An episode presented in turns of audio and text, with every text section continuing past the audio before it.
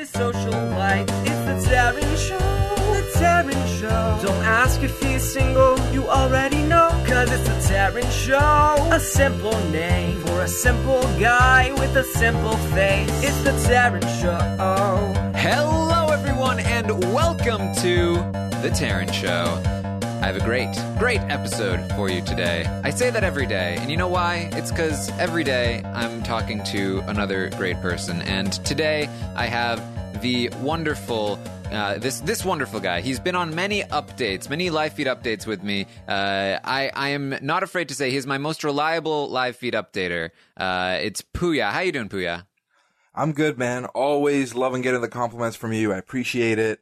And it, I'm g- not going to lie to you. It's kind of weird talking to you and not having anything to update people on as far as feeds go. It's a very weird situation Yeah. we're in. Uh, you know, well, this is think of this like a live feed update for your life, Puya.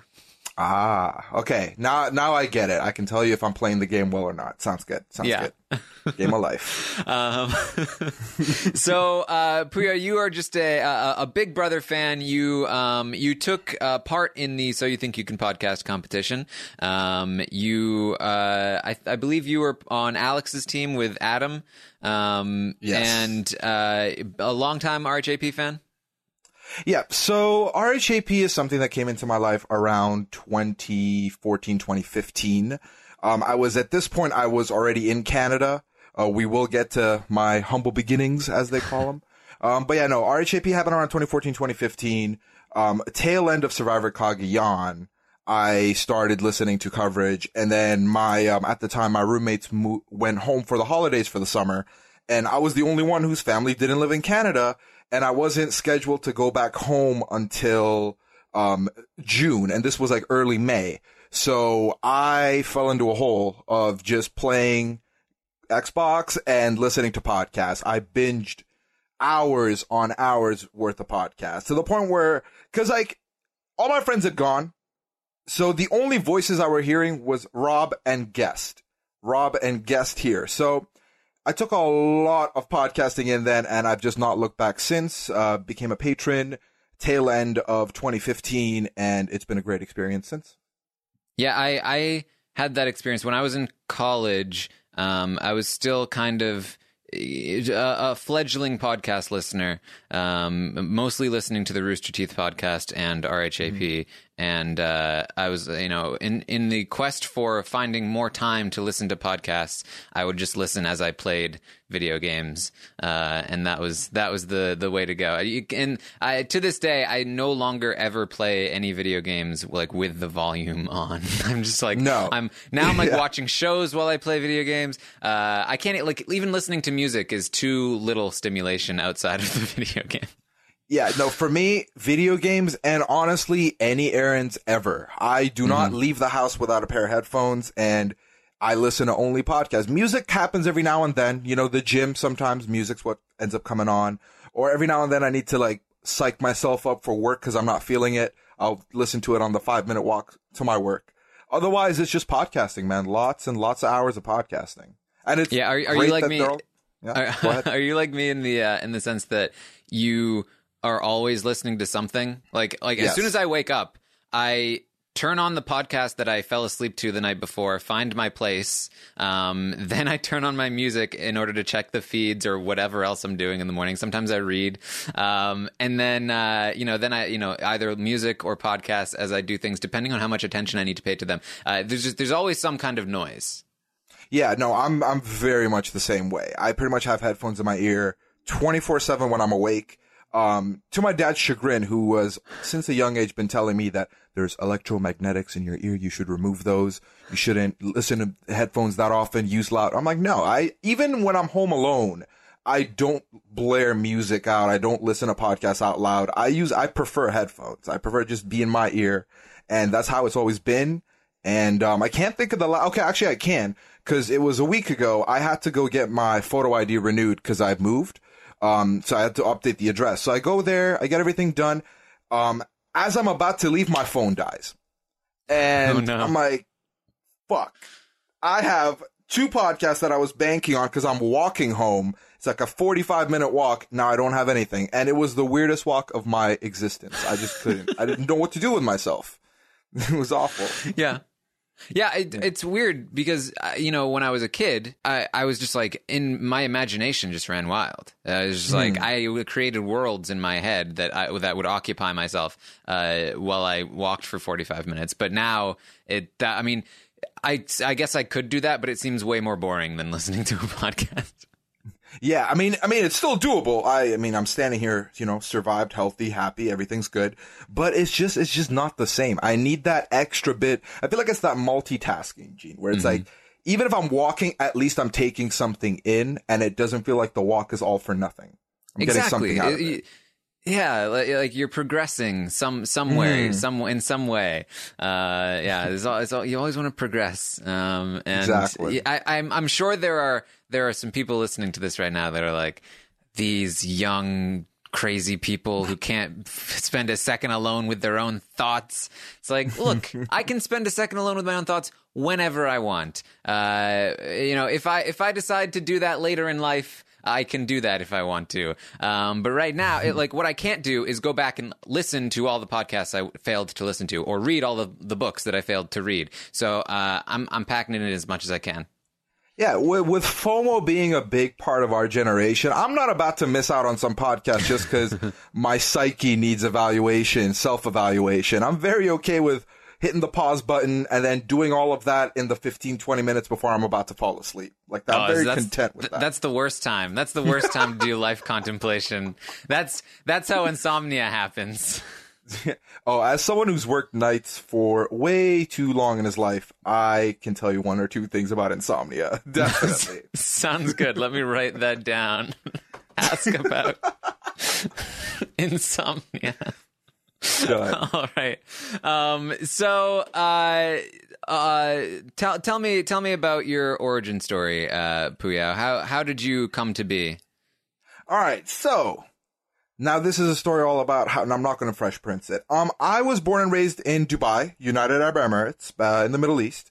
Um, that is where I was raised up until 19, age 19.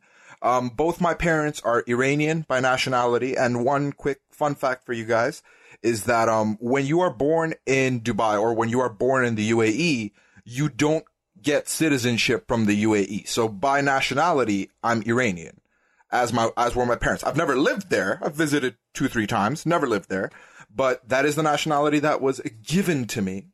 Um, but I was born and raised there, and um, I have let's see. So quick quick fun fact. So like my sister, I have a one sibling, younger sister, three years younger than me, and we uh, grew up. Yeah, we grew up in the desert, and I um so one of the first couple things I got when I moved to Canada, uh, one of the first questions I got hit with was, "Wow, your English is phenomenal. How did you go about this from Dubai?" I'm like, "Okay, well, I went to a British school um, when I was younger, you know, kindergarten, grade one, and then my dad said, "No, stop. You are Iranian. This is an Iranian household. You need to learn how to read, write, and speak Farsi." So grade one completed English school, my dad decides I'm going to be enrolled into an Iranian school, which is all fine and dandy until we get there and they explain to my dad that, well, your son doesn't know the alphabet or how to write the basics. He needs to do grade one. So I ended up having to do grade one again because my dad thought Farsi needs to be a thing. So what took him so long? Why wait until Um, you've already gone through grade one?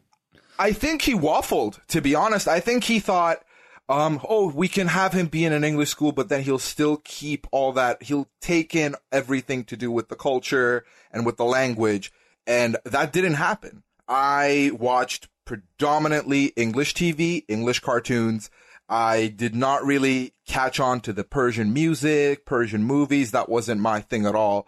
Um, and it was like, well, the only other place he can learn is at school. So they did that. They moved me there and um, those uh, I was in Iranian school up until grade six, and then at that time I had to beg and plead my dad to put me back in English school because I was like, "Listen, dad, like this is not for me." Like I did it because like with per- the Persian curriculum, you get to grade five, and that's primary school, and um. One of the things with Dubai is that the schools are gender segregated. Most of them, not all of them anymore. Um, so I was in an all boys school. And then once you finished grade five, from grade one to five, the primary section for the boys was in the girls building at the school.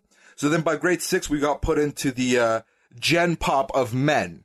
And when I say men, it's because you come in grade six and all these kids are just rough and it's just a jungle out there. So like I did that grade. It was fine. I survived.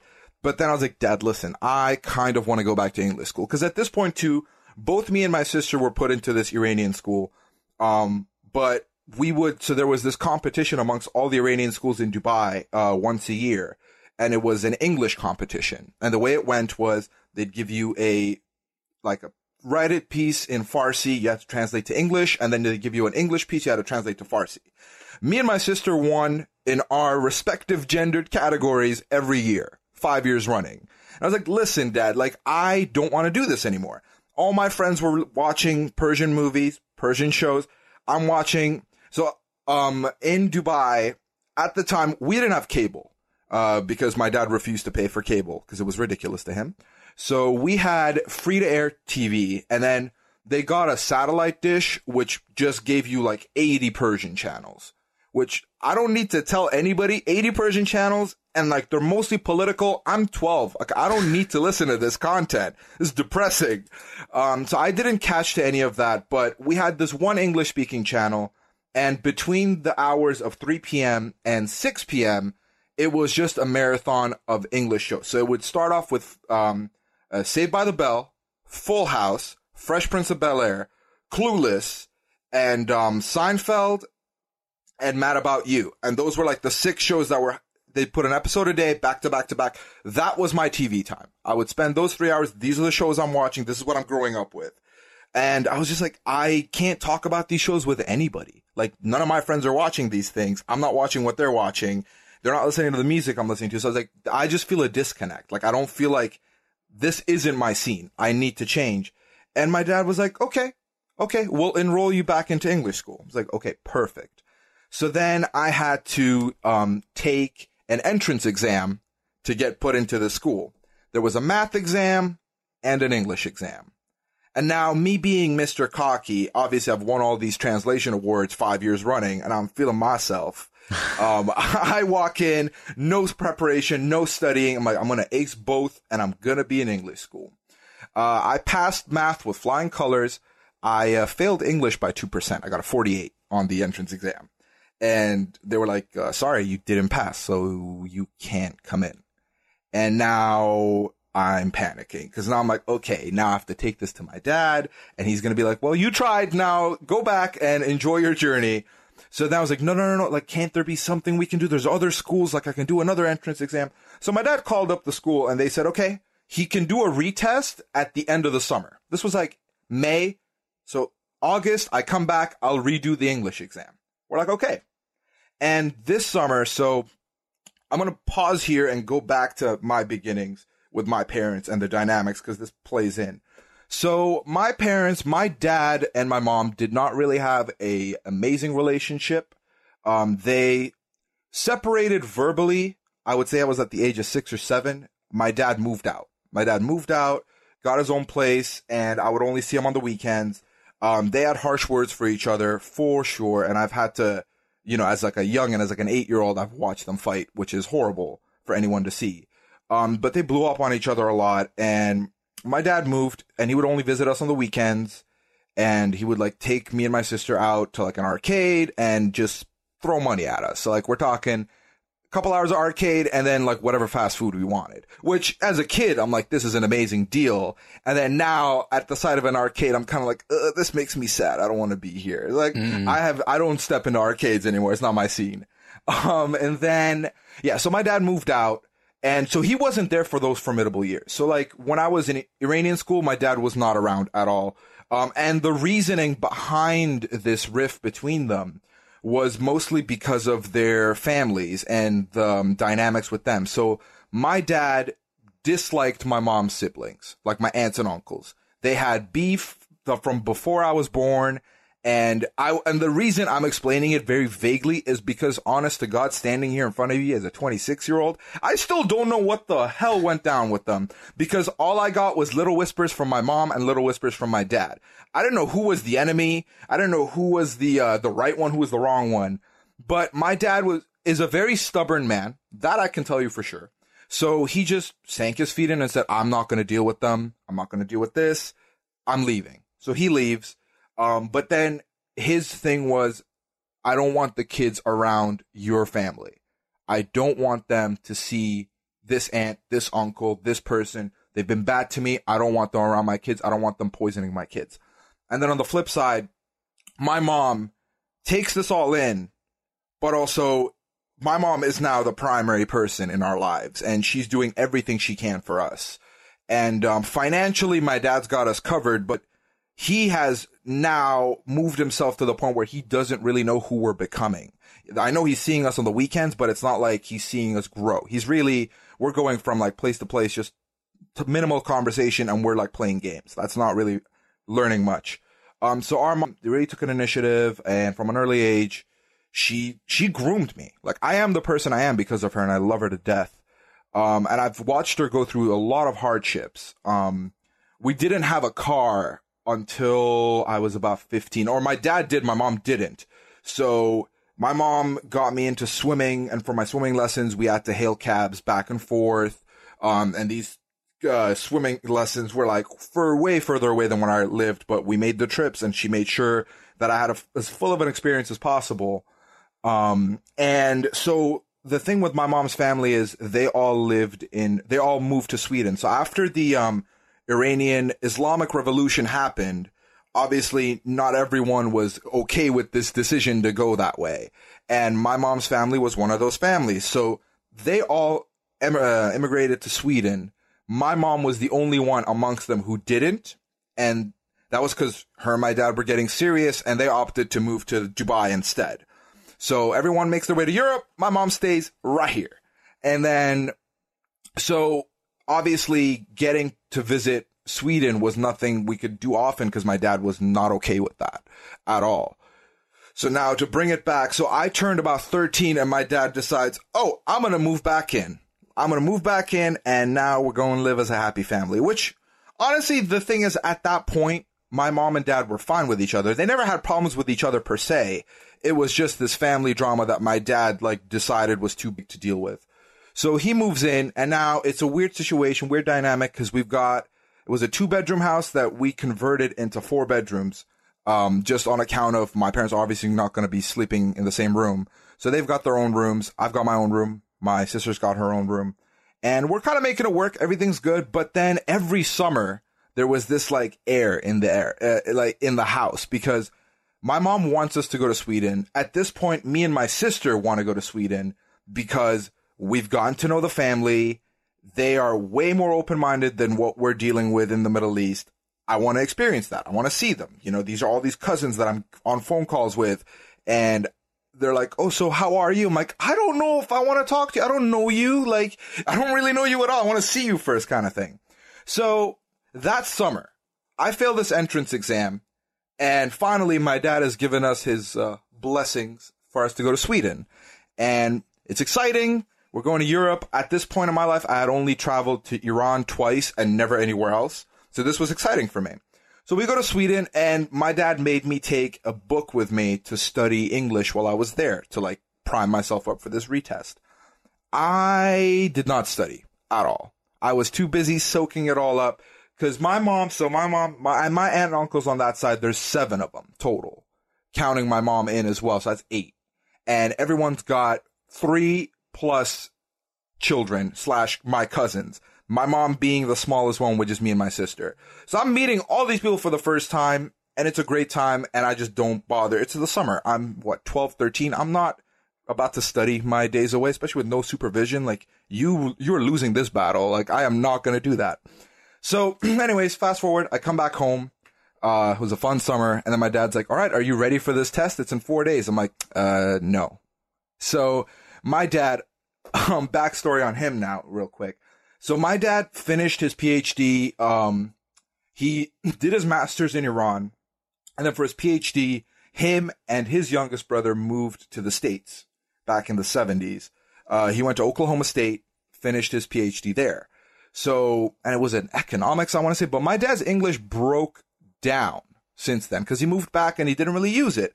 So now my dad's trying to teach me English and I'm walking this tightrope of I know I know more than him, but I'm not about to insult my father. So I'm to sit here and pretend I'm learning things. And it was this outdated book from the 80s, some like story of Mr. Priestley and his class uh, of like eight students. And the exercises were like centered around this group. So we're doing some grammar exercises and all that. Four days go by. I go to do this retest. It's the exact same test I took three months ago.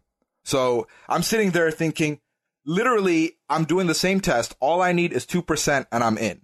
So I redo the test. Now I'm confident again. That translation kit's back and I'm cocky. I do this test. I go home like, it's an 80. It's done. I'm in English school. Uh, we get the call. I got a 55, but I passed. So I'm going to English school and life is good. I am now happy. Finally, I get to meet my people and that was a great feeling for me as an accomplishment. So tell me, tell me more about the the sort of the move to Sweden and the cultural aspects of like why that was happening. And uh, it seems like there was a sort of pull between um, the uh, the the more English culture versus um, the the culture that you were growing up with surrounding it. Right. So the reason I was fascinated, and it's because like I feel like from such a young age, again, I'm watching predominantly Western media, TV shows, cartoons, movies, and just based on that, I'm forming my own idea of what that culture is like, what that lifestyle is. And I'm also on another hand watching the Middle East and watching my dad and the values he wants to bring in from Iran. And my mom was kind of in the middle where like my mom understands the appeal of that side and also understands why my dad is trying to like force us to be a little bit more conservative. But she also like her family is, you know, having the time of their lives in Sweden. So she also knows why we want that. I just from very early on, I just believed in that ideology more. And I'm not here trying to generalize anything, obviously, but just from what I'm exposed to. So I'm explaining it to you. I'm in an all boys school. My sister's in an all girls school. Um, I did not talk to female outside of my like circle of family slash family friends until about grade 10. So there were just some things I thought were wrong with that because I felt like I'm being primed to eventually break out and do my own thing, move into a whole other world where I don't feel like I've been socialized to the point that I'm ready for the life that's coming to me. I feel like I'm being put in this box and I'm not being allowed to expand ideas. I'm not being allowed to express thought. I'm not being allowed to grow the way I see fit. Um, I'm kind of being just forced to just stay on this path and do that thing. And I think that was another reason why I did not want to stay in Iranian school because that's the path I saw coming my way because that is obviously a culture and a path my dad was way more well versed in. So I knew he would control it. He would be like, okay, so like I know that this university in like Tehran would be good for you. If you want to study business, you should go here. Whereas I knew for a fact at age 13 playing the social game that my dad has no idea what's going on over the, here on this side. Like my dad's already disconnected from the TV movies I'm watching. He'll be even more disconnected on this side and it'll force him to let me make my decisions. So I just wanted that. And then obviously I go to Sweden and just there wasn't really a culture shock because I'm kind of going in prepared, knowing what to expect. It was just more of a reiteration of what I am seeing or what I had weaved into this idea was real and it exists. I'm watching people be allowed to do what they want. I'm watching people be given responsibility over themselves and not being sheltered or forced down a specific path. And I'm saying all this as the eldest ki- uh, child in this family, as the male child in this family. So you can only imagine what my poor sister, who's three years younger than me, has to deal with my dad, who is just trying to be super conservative and is not letting her be her own person even more than myself. Cause what? I'm like age 11 and my dad's sitting, sitting me at the, in the living room and being like, so you are the man of the house. And I'm like, the hell does that mean? I am 11. like, I'm about to get my Pokemon yeah. Red on. Like, don't tell me I'm the man of the house. This is ridiculous. And, oh, you have to take care of your mom when I'm not around. You got to take care of your sister. I'm like, again, I am 11. I am not trained in any way to deal with this. but that is kind of the mentality I was growing up around where I'm being told that I am the man of the house and I am important and I should be doing A, B, C, D. And then I'm on the flip side, I'm watching my mother single handedly like mold me into this amazing person, mold my sister into this amazing person. And you're making it sound like she can't handle it and I'm supposed to handle it. And I found that to be very insulting, quite frankly. And I don't know if I'll say that to my dad's face probably ever. Um, if you're listening to this, dad, uh, gotcha. um, he's not going to be listening to this. He does not listen to podcasts. Um, so I just did not like that part. And like, that's one of the things, Taran, where like that part of the culture more so than anything bothered me more. Cause, so I mentioned, I grew up around family and family friends predominantly outside of my, you know, school friends that I only hung out with at school. Because like, the thing with Dubai is that it's a small city, but it's also like separated a lot where like we're all going to this one school, but it's not like a, oh, you all live in this neighborhood, so this is your school. Like my school was 50 minutes away from me and it was like three minutes away for some people. Like, There were school buses that would take you back and forth. So I wasn't really like, oh, I can just go to my friend's place. It was like, if I was to see them, it'd be like one day on a weekend, maybe. So I would be hanging out with family friends and like my mom's friends and their kids subsequently, who like my mom had a couple of friends who we were all in the same age range. I was the only boy in this age range, but I feel like I'm sitting there and I'm watching all these women around me just do amazing things, go out like to the furthest way for their kids, do all these amazing things. And then I'm going to school on a sun, uh, not a Sunday, sorry, on a Monday. And I'm being fed this like man of the house narrative, alpha male narrative, which, you know, it's all well and good to be alpha and, you know, to be confident in your own. But the fact that this gender role was being placed on me, I did not like. And the fact that it was diminishing the roles that I was seeing my mom do better than any man in the world was not sitting well with me. And I'm like, again, I'm 13, I'm 12, like I shouldn't be being told that I am this important in this kind of like division. I thought it was ridiculous. So again, go to Sweden and I'm watching. So, uh, with my cousins in Sweden, me and my sister are the youngest of 19 cousins. So there's like 17 other cousins and the age range goes from like I was 13 at the time, the eldest cousin was like 34. So they've they've seen some things, they've lived some things. And I'm just watching everyone carry their own weight, you know, it's uh, and like another narrative and I know this is with a lot of cultures specifically with the Persian like my dad up until I want to say grade 10 had this mentality that, oh, Puya, yeah, Puya's gonna become a lawyer or some kind of engineer somewhere or like some kind of high end like medical j- position, like businessman, like self made. I don't know what he wanted, but I could tell that's what he wanted to slide me into. And I go to Sweden and, you know, I've got an uncle who's driving a bus. I've got one of my cousins who just works at a, um, daycare. And like, I've got another one who's working at a retirement home. And like, they're just regular everyday jobs, but I'm seeing how happy it makes them. And this is the start of where I feel like my mentality changed in life, where I was like, I don't know if a career is what I'm looking at specifically. I think what I want is that I want to be happy. I want to come home. I want to be surrounded by people I enjoy. I want to be in contact with them and I want to just make memories and have fun. Make memories and have fun. Like memories is what I want. I want to be able to look back in 60 years and be like, that was a great time. That was a great time. The thing happened two weeks ago was a great time. The thing that happened 15 years ago was a great time. I want to be able to have memories from all over my age span that I deem amazing. And I don't think getting a specific job is gonna give me that kind of happiness. And then I kind of reverted back to like, nah, I'm just being hippie. And then no, I want this specific career. But then again, once I moved here, I feel like I kind of went back to that mentality of I just want to be happy. Like, no matter what makes constitutes happiness, but that's what I'm chasing. Yeah. Um. What What was the response when you gave any kind of pushback toward that sort of you know man of the house culture that was was so stifling? Um. It was rough because it, it's one of those things. Especially, I mentioned at the top of the show, my dad is a very stubborn man. So both my parents were older when they had us. Um, I believe my dad is now 70. Uh, my mom is 10 years younger than him, so my mom's like 60. So my dad is not only stubborn, but he's kind of outdated, um, in his opinions, and he just does not waver. I feel like since we've moved, he's kind of started adapting, which is amazing to me. But it was just one of those things where I couldn't say anything to him without receiving more pushback or more phrasing that would piss me off.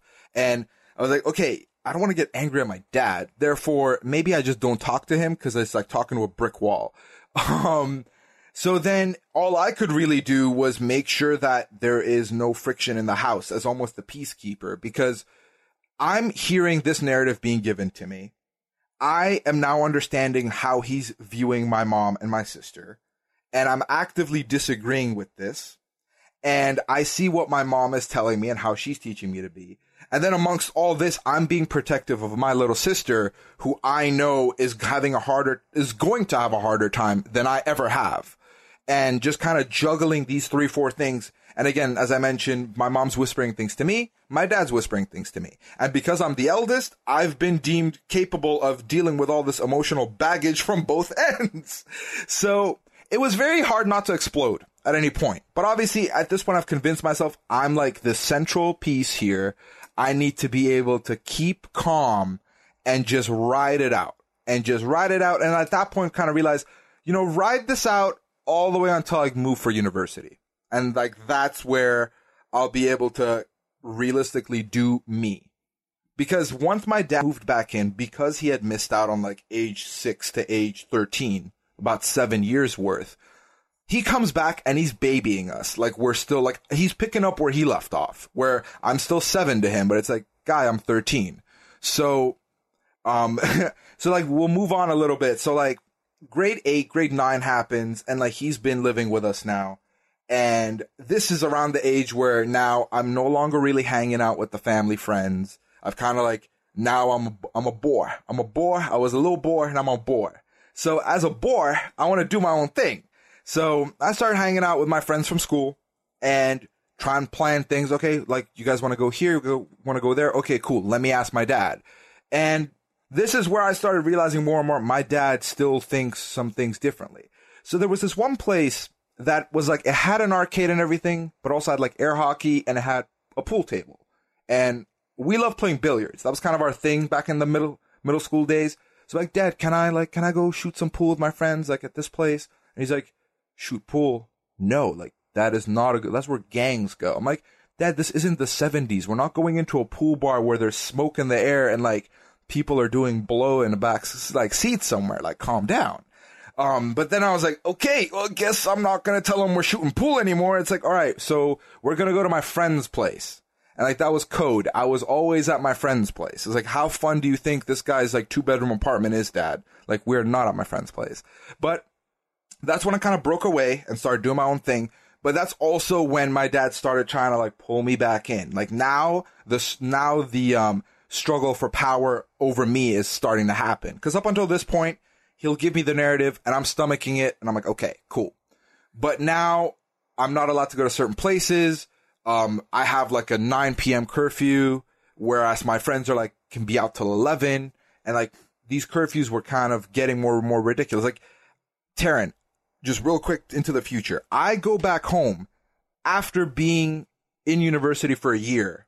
So at what, age 20? I go back home and I'm planning all these meetups with my friends and everything. My dad's like, all right, so you'll be home by 1130, right? I'm like, uh, fuck, uh, no. And he's like, no, you will be home 1130. This is still my house. I'm like, okay, okay, sh- damn, okay, cool. I'll be home at 1130. I'm 20.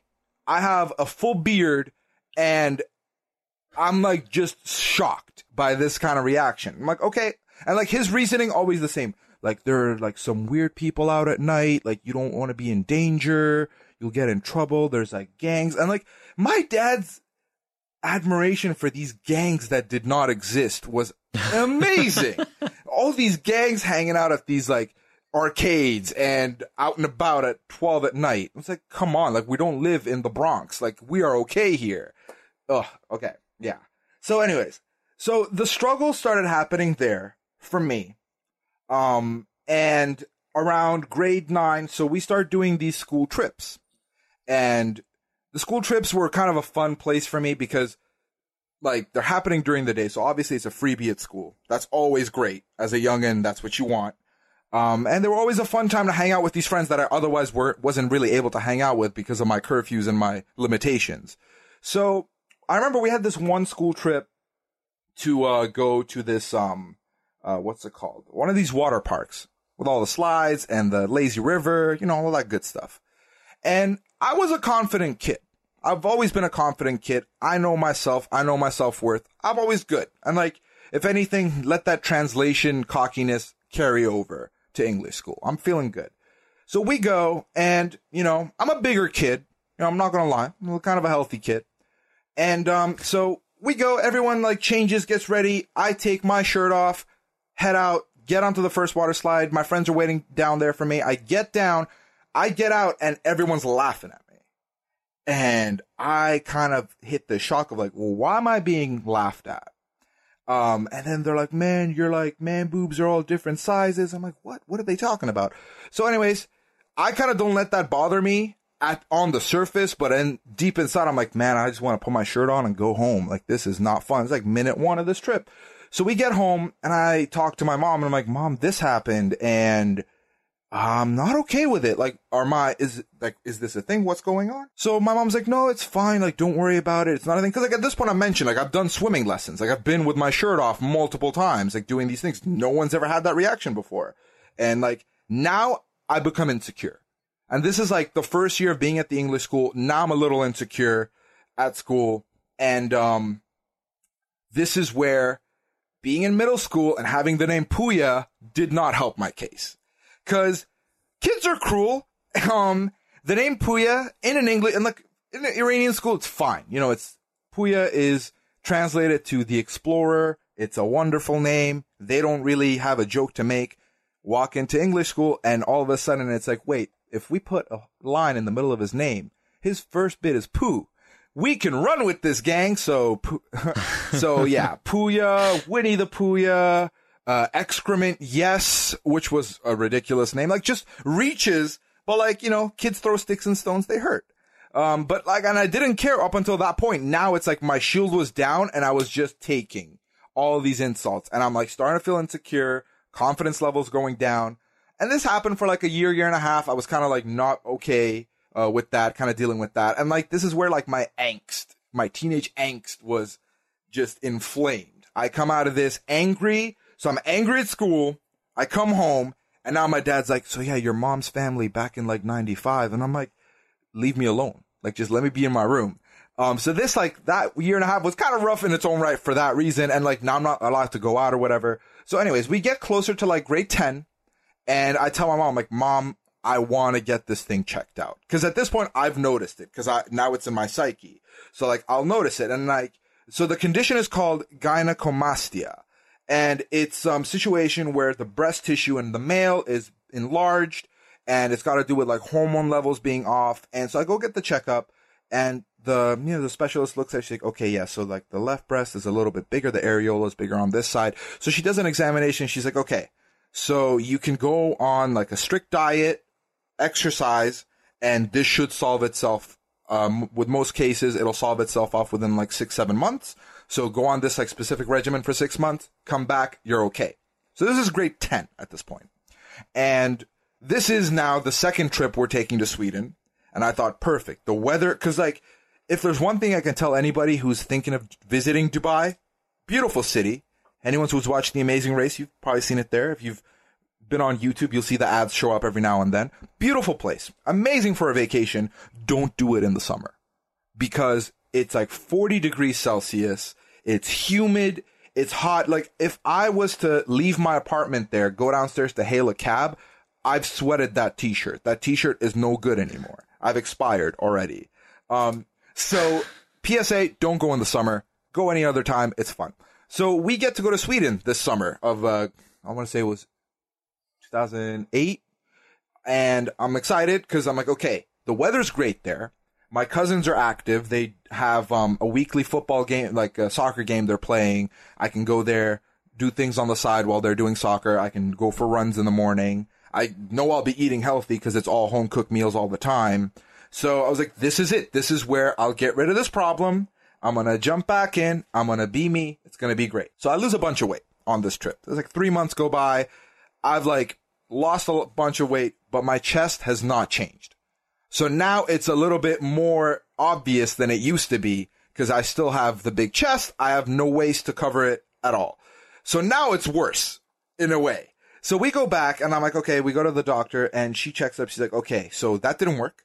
Um, the only way to do this now is through cosmetic surgery. It'll be like a liposuction.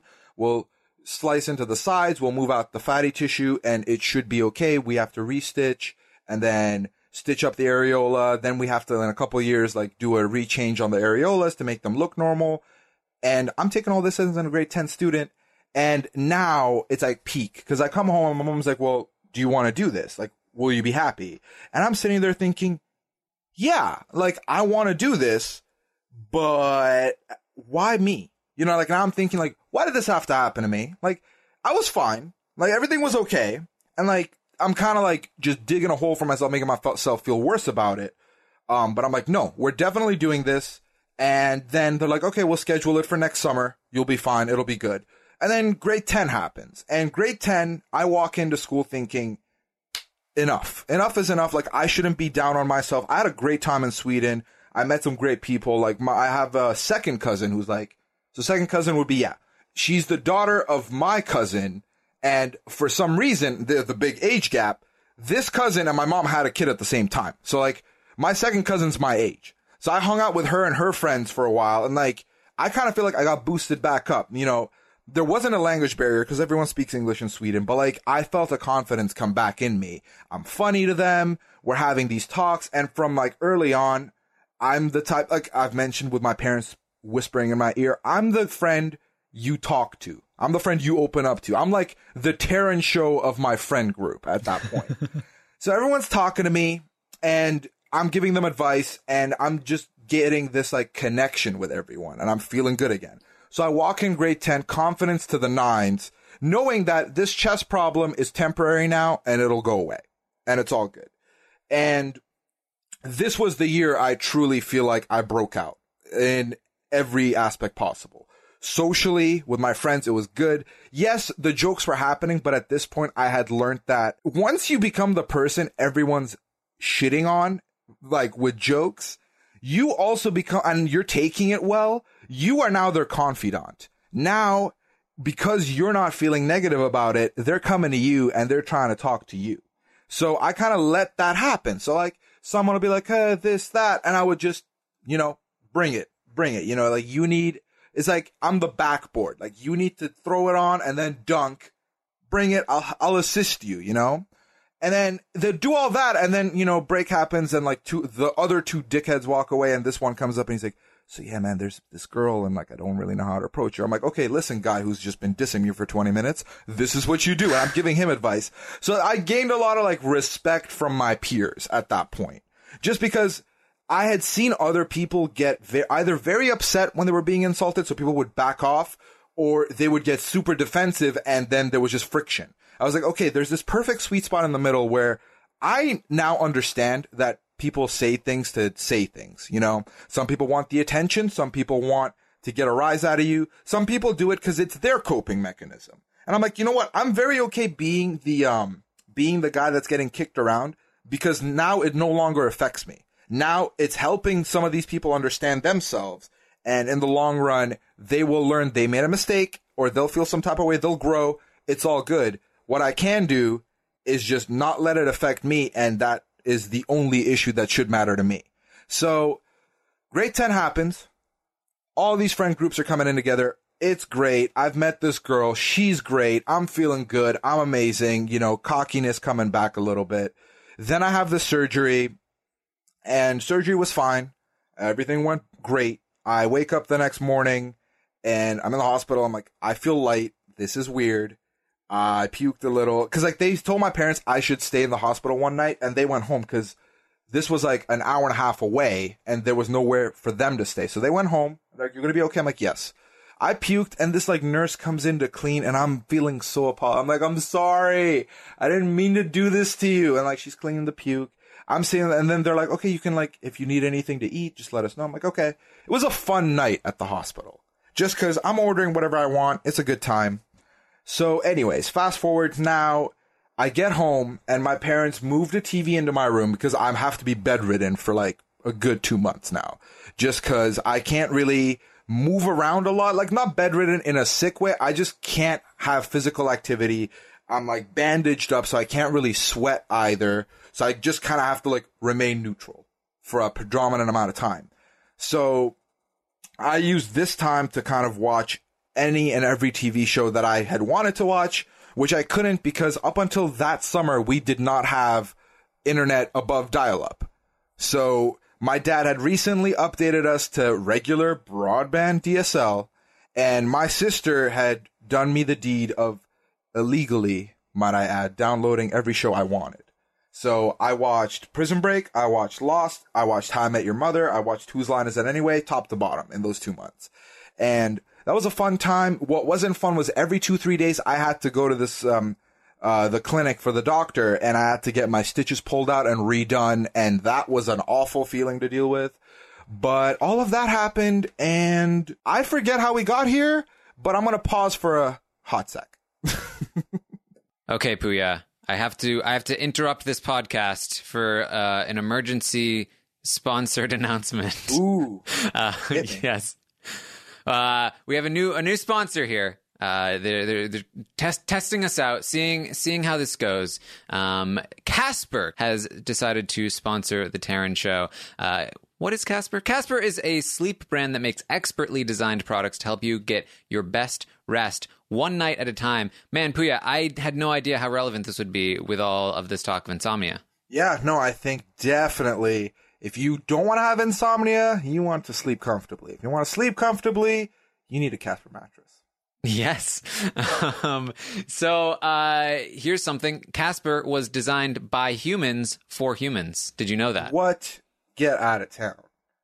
Humans for Yes, humans. I, I took no part in the the construction of the Casper mattress. Robots are not involved. Um, it's all it's all about humans. I would say that's a little biased against robots, but I mean, I guess for the 100% of my listenership, it's probably the best. Casper products they're they're cleverly designed to mimic human curves, providing supportive comfort for all kinds of bodies. Uh, you spend a third of your life sleeping, so you should want to be comfortable when you're doing that. It has a breathable design that helps you sleep cool and regulates your body temperature throughout the night.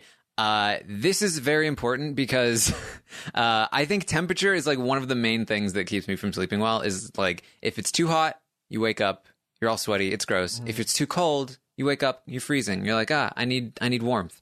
Uh, you got to be just right, and you got you got to have a mattress that can uh, provide you with that just right experience. Ooh, that sounds good. I feel like I could do with this because I'm the type of guy that's got a blanket, but then he's got one foot hanging off the bed without the blanket on to keep ba- some kind of balance, and that just doesn't seem appropriate. Yes. They also offer affordable prices because Casper cuts out the middleman and sells directly to you. They send they send this mattress directly to your house in a box, and then you open the box and it just like it builds it. You just like you cut away the, the packaging and it just like it's a mattress. It's crazy. It's it's honestly it's it's fun just to do that. Yeah, no, it's like a magic trick and a comfortable bed. Who would have thought? One of the things that, that attracted me to Casper is that you have you get hassle-free returns if you don't like the mattress. It's sent to your home, you don't like it, you, you it's delivered right to your door. You can just send it right back. You, you uh, are not committed to this. Mattresses, they're huge. They're so they're such a hassle to buy, and it's you never know what it's like. If you go to a store, you're lying in it. You're like, I think this is comfortable. I think this might be good for the night. But then once you take it home, you're like, oh Matt, wow, I just made a huge mistake. Uh, this is terrible. Casper, they send it to you. You get to try it, uh, and then you can just send it back if if you're not happy with it. You can try a different kind. You can uh, get a different one. It's uh, it's seriously, I, I very very much recommend this if you're looking for a mattress. Yeah, no, it's. I think you've sold me on it, man. I think, given all the things you've mentioned just now, I might have to not only check but really consider it. There you go. Uh, so you get 100 nights risk free sleep sleep on it trial. You get a hundred nights. A hundred. That's like a third of a year to decide if you want this thing. And then if you don't you just send it back for free and and it's done. Uh, so th- seriously uh, there's really no risk in giving this a try. So if you want to give casper a shot they will give you $50 towards select mattresses when you visit casper.com slash Taran and use the promo code Taran at checkout. Terms and conditions do apply. Puya, I am expecting you to be on that site as soon as we finish. Um, I'm I already got mine, so let other people know. I, I'm already it's already coming over, man. I'm on this. I'm on top Wow, of this. that's see the see Puya knows what I'm talking about. I've I've tried to explain this to people before. If if you're hearing this right now, you should you should be pausing the podcast or continue listening to the podcast. Go to the site, check it out, uh, see how it goes for you. So again, go to casper.com slash Taran, use the promo code Taran at the checkout, and thank you, Casper, for sponsoring the Taran show. I very much appreciate it. And thank you to the listeners for uh for giving giving them a shot, hearing me out. All right. Uh Puya, let's let's get back to the story of Puya. Let's do it. So you mentioned like you you when you when you found this out and you found out about the surgery, like that must have been terrifying. Like even you describing that surgery to me, I'm like, oh my god, that sounds terrifying. The thought of having to go through with that, and then all of the the recovery afterward, not being able to to move much. You know, th- it must have been a lot to handle. But I think that I think that clearly you were able to wrap your mind around it, and I think that part of how you were able to overcome the you know the the stigma and the the being bullied and that sort of thing was because you uh, you were able to over, overcome something so so grave, so so beyond what normal people have to deal with at that time.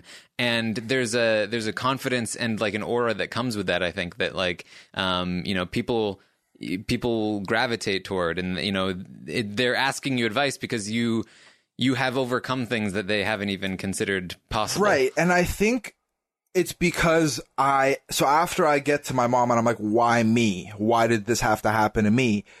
I had moments where, you know, where the insomnia kind of kicks in. Cause from grade 10 all the way to close to like two years ago, my sleeping habits were horrible.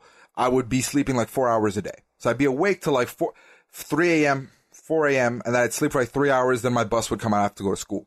So there was a lot of thinking at the time because there's no dial-up internet for me to escape to, um, or escape from.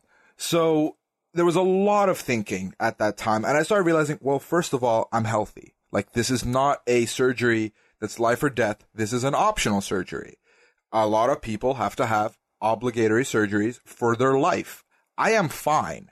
And then start thinking a little bit beyond that of like, yes, I'm angry. Yes, I don't like being insulted. Yes, but then that's where I kind of convinced, I was able to get myself out of this hole by just thinking, listen, sit down, Puya. Let mind Puya talk to you. I was like, listen, these are hardships, but they will help you in the long run because you're going through them now. You don't have to go through them later. You will learn from these things and you will move on. You will learn what to do, what not to do. And I think we will pull this back into Big Brother at some point.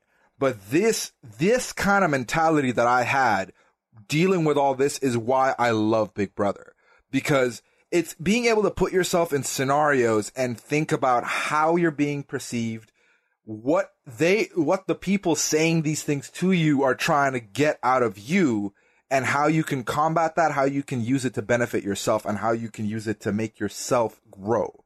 So at one point, I had let the wall come down after that water park trip and the bullying was affecting me. Then by like two years, two and a half years later, the wall didn't need to go back up. The wall no longer was necessary. These bullets were flying off of me without a wall. Like I didn't need it anymore. I didn't need a shield. I was just very okay with where I was. I was very okay with who I was becoming.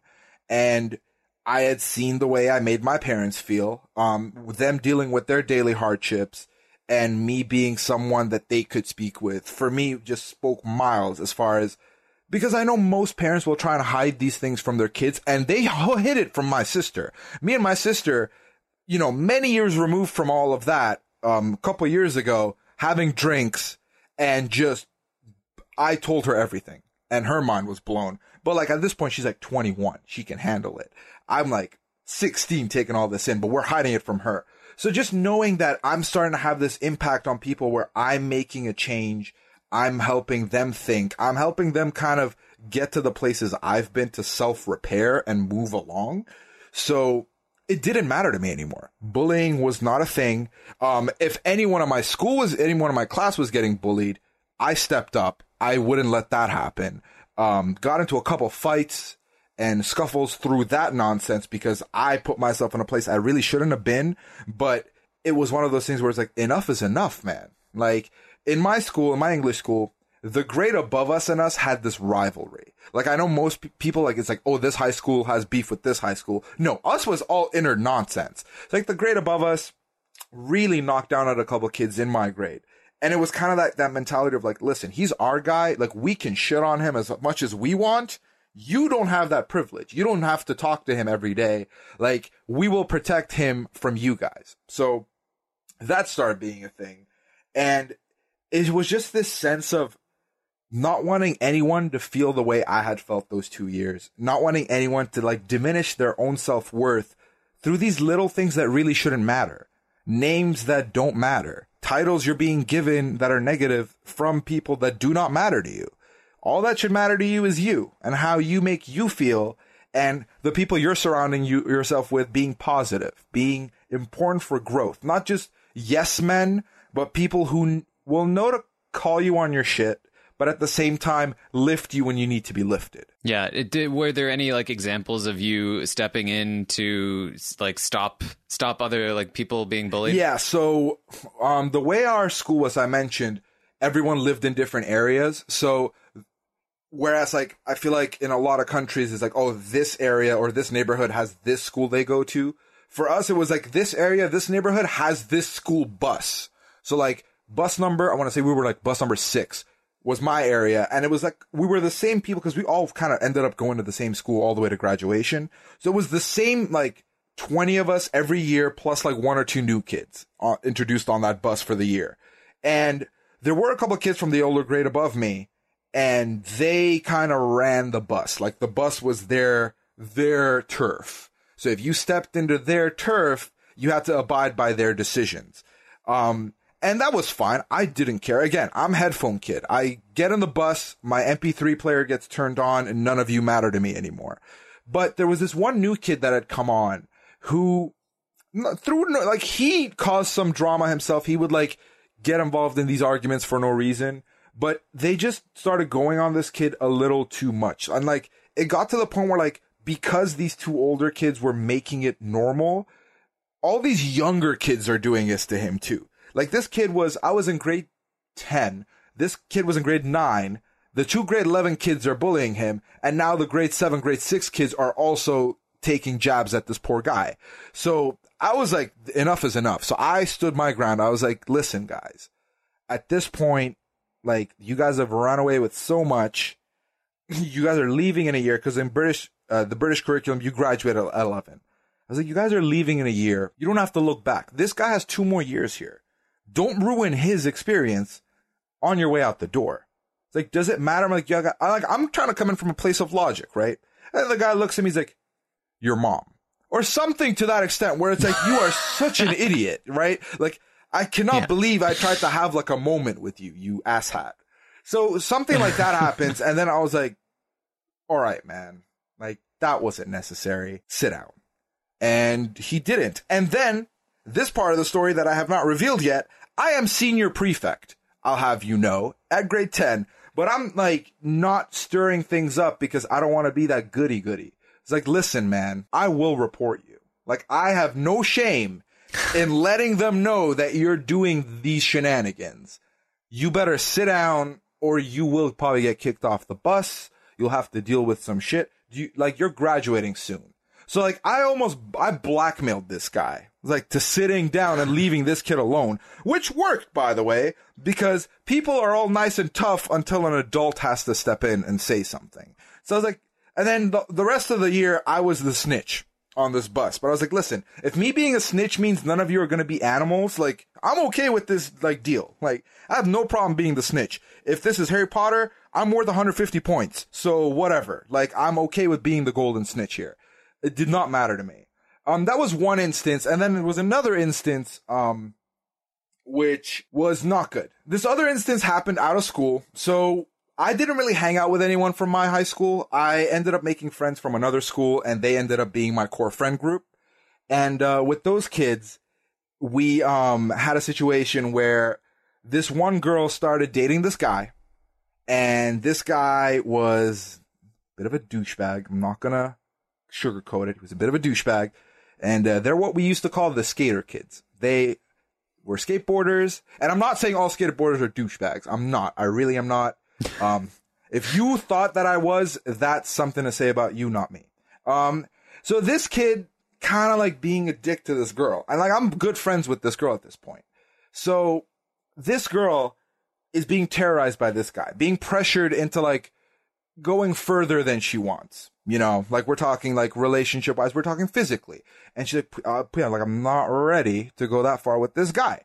And I said, listen, like literally, you know what you want.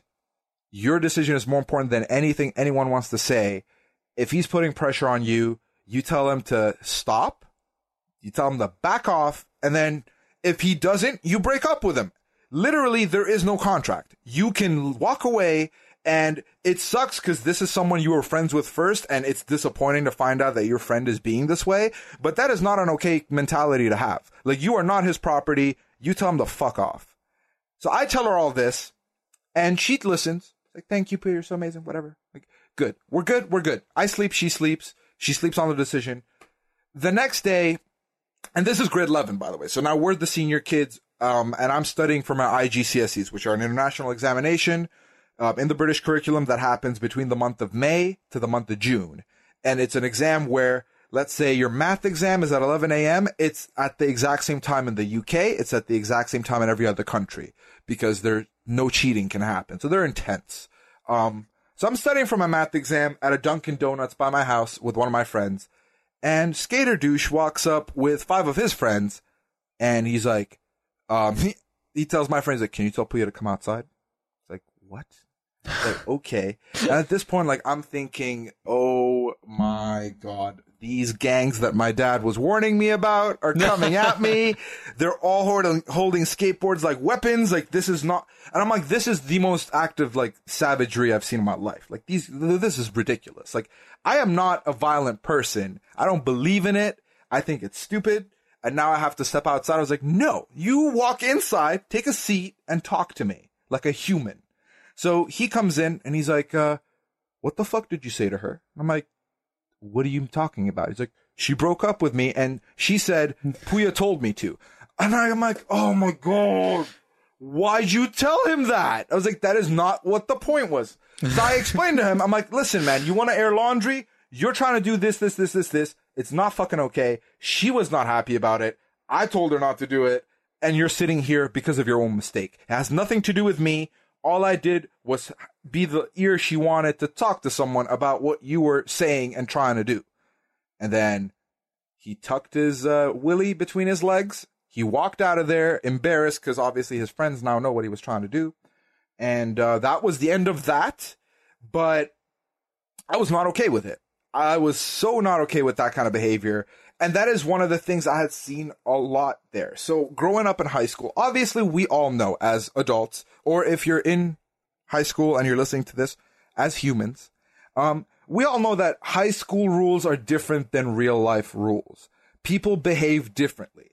And now this is where kind of the culture thing coming back in, uh, to the high school dating scene. A lot of my female friends, when they got in relationships in high school, their boyfriends would ask them to delete every guy they knew off social media because guys and girls cannot be friends once uh, they're in relationships. So you do that. And I thought that was the most asinine thing ever, right? So it was like little things like that, that, and like me being someone who grew up in a household with women, with these strong women who strive to do everything and I'm being told or I'm being shown by these kind of actions that they're not allowed to be their own person. And that is not something I could ever wrap my head around. That is not something I ever wanted to either surround myself with or allow represent who I am as a person. So that these things were happening in high school and like I'm watching these relationship dynamics and I'm like, this is not like this is this isn't the community I want to be in. Like I cannot stay here. Um I'm watching people just stay like looking back now 80% of my friends who stayed back home for university still live with their parents, everything paid for. They've been given a car because that is that is the Middle Eastern bribe of uni. So my dad hit me with this too. He's like, "So do you want to go abroad, or if you want, you can stay here and I'll buy you a car, and then like you can commute from school yourself, and you'll have your own car. It's a pretty good responsibility." No, I'm like, "Yeah, I'll walk to a university somewhere in Canada. Like we're we're okay with this decision." That is the bribe. So a lot of my friends still live in that, and I think that was my issue. Was I felt like it was like living in this snow globe where everything outside of this world is a certain way and then the rules and the behavior here is another way and this is not the way I want my life to go. So, you know, I start looking into universities abroad and at first my I had I had narrowed it down to the US and Canada. Those were my two options to go to and I'd looked into both uh, my dad, obviously, he had he graduated from Oklahoma State, so he was kind of okay with both decisions. Then, our the way the system works is like, yes, I graduated grade eleven with the British curriculum, but to go abroad to North America, I would need grade twelve. So I finished grade eleven. I do grade twelve in a whole new school. Now, grade 12 was the only year in my high school career where the genders were no longer separate. We were all one class and we're all mixing and mingling and it was great. Um, right out the gate, new school, I become head editor of our yearbook and I became our deputy head boy, which I did not go to Hogwarts, guys. Trust me, these are standard British curriculum terms that exist. I am not making these up. So now I've got like new responsibilities in the school. I've been there three months. I've made a bunch of friends. We're all like, our cl- graduating class was 35, 36 people, so we were all really close. Um, and with the British system, so your IGCSEs I mentioned earlier, you take like 10 of them, and then whatever grades you get, get you into grade 12. Grade 12, you're specializing in four subjects maximum. So for university, I needed four subjects, and I took math, IT, economics, business. I needed math because I got accepted. I got accepted to the university I ended up going to in uh, Ottawa. Um, I got accepted in the uh, for a bachelor of commerce in marketing. I was like, okay, this is perfect. Like the only prerequisite is we need a math grade of a minimum B. It's like, okay, I can get that. Uh, Taran, I got an ungraded. Ungraded means you did so bad that they do not grade your paper. They just leave it blank. It was bad. Um, I got blindsided by the exam. It did not go well. And now I'm sitting in a position where I've hit 18 years old, which means in the law in Dubai, because I'm not, I'm the son, I have to now be as an independent. I can no longer be on a residence visa with my parents. I have to be on my own visa. And the only way I could do that is if I stay in school or work. Otherwise, I'm going to get shipped off to Iran, which I've never lived in. So I'm panicking because now I can no longer go to university. So I'm like, oh my God, what do I do? What do I do? Should I just go here? I decided, oh, there isn't, th- there's a, you know, door number three. And that was to go to a grade 13, which exists in the British curriculum. I'm like, okay, you know what? And I can, and I did what I do best. I convinced myself that this was a great, you know, wake up call. It's like, it's grade 13. There's only, you take two subjects. That's all you take. And how many other people in the world can say they've done grade 13? Not many. I was like, this is a nice medal to have. I've done grade 13. Have you? No. Z, uh, I did this. So I was like, okay. So I applied for grade 13. They let me in because it's my already, like I've been in the school before. Anyways, fast forward through all this nonsense. I get the grades I need. And at age 19, I'm about to move to a whole new continent having never been away from my parents in any shape or form, never been to the continent, never traveled on my own, I moved here with three suitcases, a backpack, and started life as an independent. There you go. Yeah. how, how did that feel? Like, um, I, I feel like most of the people I've talked to who had this kind of experience when, especially when you want to just, you, you want to have a new start, like there is some amount of nervousness, but I think it's mostly excitement. Is that, is that accurate? Um, yes, it's a lot of excitement, a lot of emotions. For me, luckily, I didn't have much time to think because so I got accepted on um a uh, what they call it's a coincidental, not a coincidental. I can't remember the word. Okay, camera. It's a temporary accepting in the event that you get the grades required, and with the British system. You do your exams in May, June. You get the results mid-August, official results. So you get accepted to the universities based on your predicted grades signed off by your teachers. So if my teachers think I'm capable of getting an A, they'll write an A, they'll sign it up, I send it to the university, and I get accepted. Now I have to get those grades to get in. So I get my grades mid August. I'm good to go. That's all set. The semester starts in two and a half weeks. I've luckily booked my plane ticket already because it's going to be expensive if I book it now. But now my passport is still with the um, can, uh, Canadian embassy and I haven't gotten it back with the visa stamped in. But my plane leaves in two weeks. So now I'm worried about this. Like, is this going to happen? Sure enough, with 10 days remaining, I get the passport. Now I know I'm going. So now it's starting to set in that I'm actually going. Especially with last year not happening, I've not had to prepare for this moment all that much. So now I have 10 days. My mom makes a list of, okay, you need this, this, this, this, this for your first year. We go around, we do the shopping rounds, we get all that. And now I'm sitting down. So my dad, he's a practicing Muslim.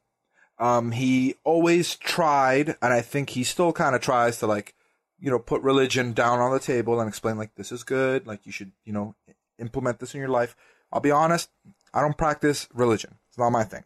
Um, therefore, the days leading up, now this is my parents' last moments to get in my ear before I go and make an ass out of myself in North America. So my mom sits me down. She's like, you know, I know drinking is going to be a thing. Like, you don't have to do it if you don't want. And I'm like, mom, I don't want to drink. Like, it's not my scene. Don't worry about me. I know what I'm doing. And mom's like, oh, you're amazing. Like, you're so, you're so, you're such a well put together kid. Like, I believe in you, you know, yada, yada, confidence, confidence. And then my dad's like trying to do this whole religion thing. And I did the exact same thing. I'm like, dad, I know. Like, it's important to feel one. It's important to like, you know, just think, meditate, and all that. And my dad's like, yes, oh my God, like, we're gonna miss you, son. Like, you're amazing. Blah, blah, blah. So I'm like, fooled them. so then I, so I get on the plane, I get here, and like, obviously, so there's like three big, um, things with my parents and like most Middle Eastern parents that are like following religion. You know, pork, you don't eat it. Alcohol, you don't drink it. Sex, you don't have it. Okay. I land in Canada and it was a 24 hour flight because I didn't take a nonstop because that was the thing was my dad agreed to pay for my entire education so long as I got accepted. He's like, I want you to go. And my dad was vouching for me to move from Dubai. Because as I mentioned earlier, like we didn't get citizenship there. So it was always living there temporarily. My dad wanted me to get something where I can like lay some roots down and like develop my own being. And he didn't really like Dubai all that much. So he was okay with me moving. He said he'll pay for all the education. And then therefore I was like, well, that's crazy because I'm, you know, doing the calculations as an international student. You're paying like a quarter of a hundred K pretty much like every year. That's a lot of money. That's a lot of pressure. I don't want to put that on you. Therefore, if I can cut costs anywhere, I can.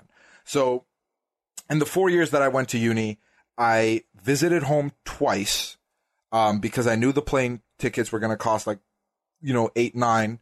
Um, at the same time, I would never ask for nonstop. I always took the route cheapest. And that meant doing seven hour flight to Amsterdam in the airport for eight hours and then another eight hour flight to Canada. So like by, like by the time I get to Canada, 24 hours had gone by and it, I land and it's cold and I've got a hoodie on, but I love it because I love wearing hoodies and now I can finally wear them because it's the weather for it.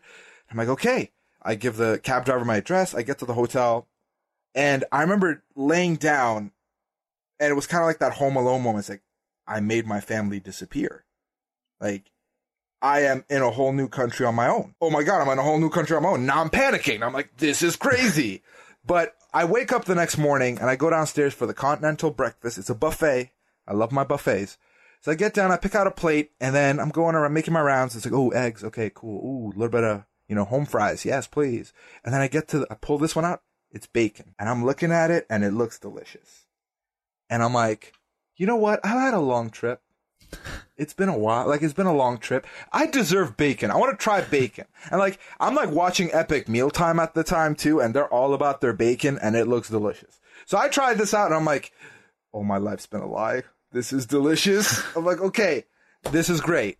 So then fast forward through there, you know, I move into the dorms. Uh, first year was great. Obviously, every promise I had made my parents, I broke one by one by one, uh, f- fully integrated myself into that life. Um, made a lot of friends, made a lot of memories, forgot a lot of memories.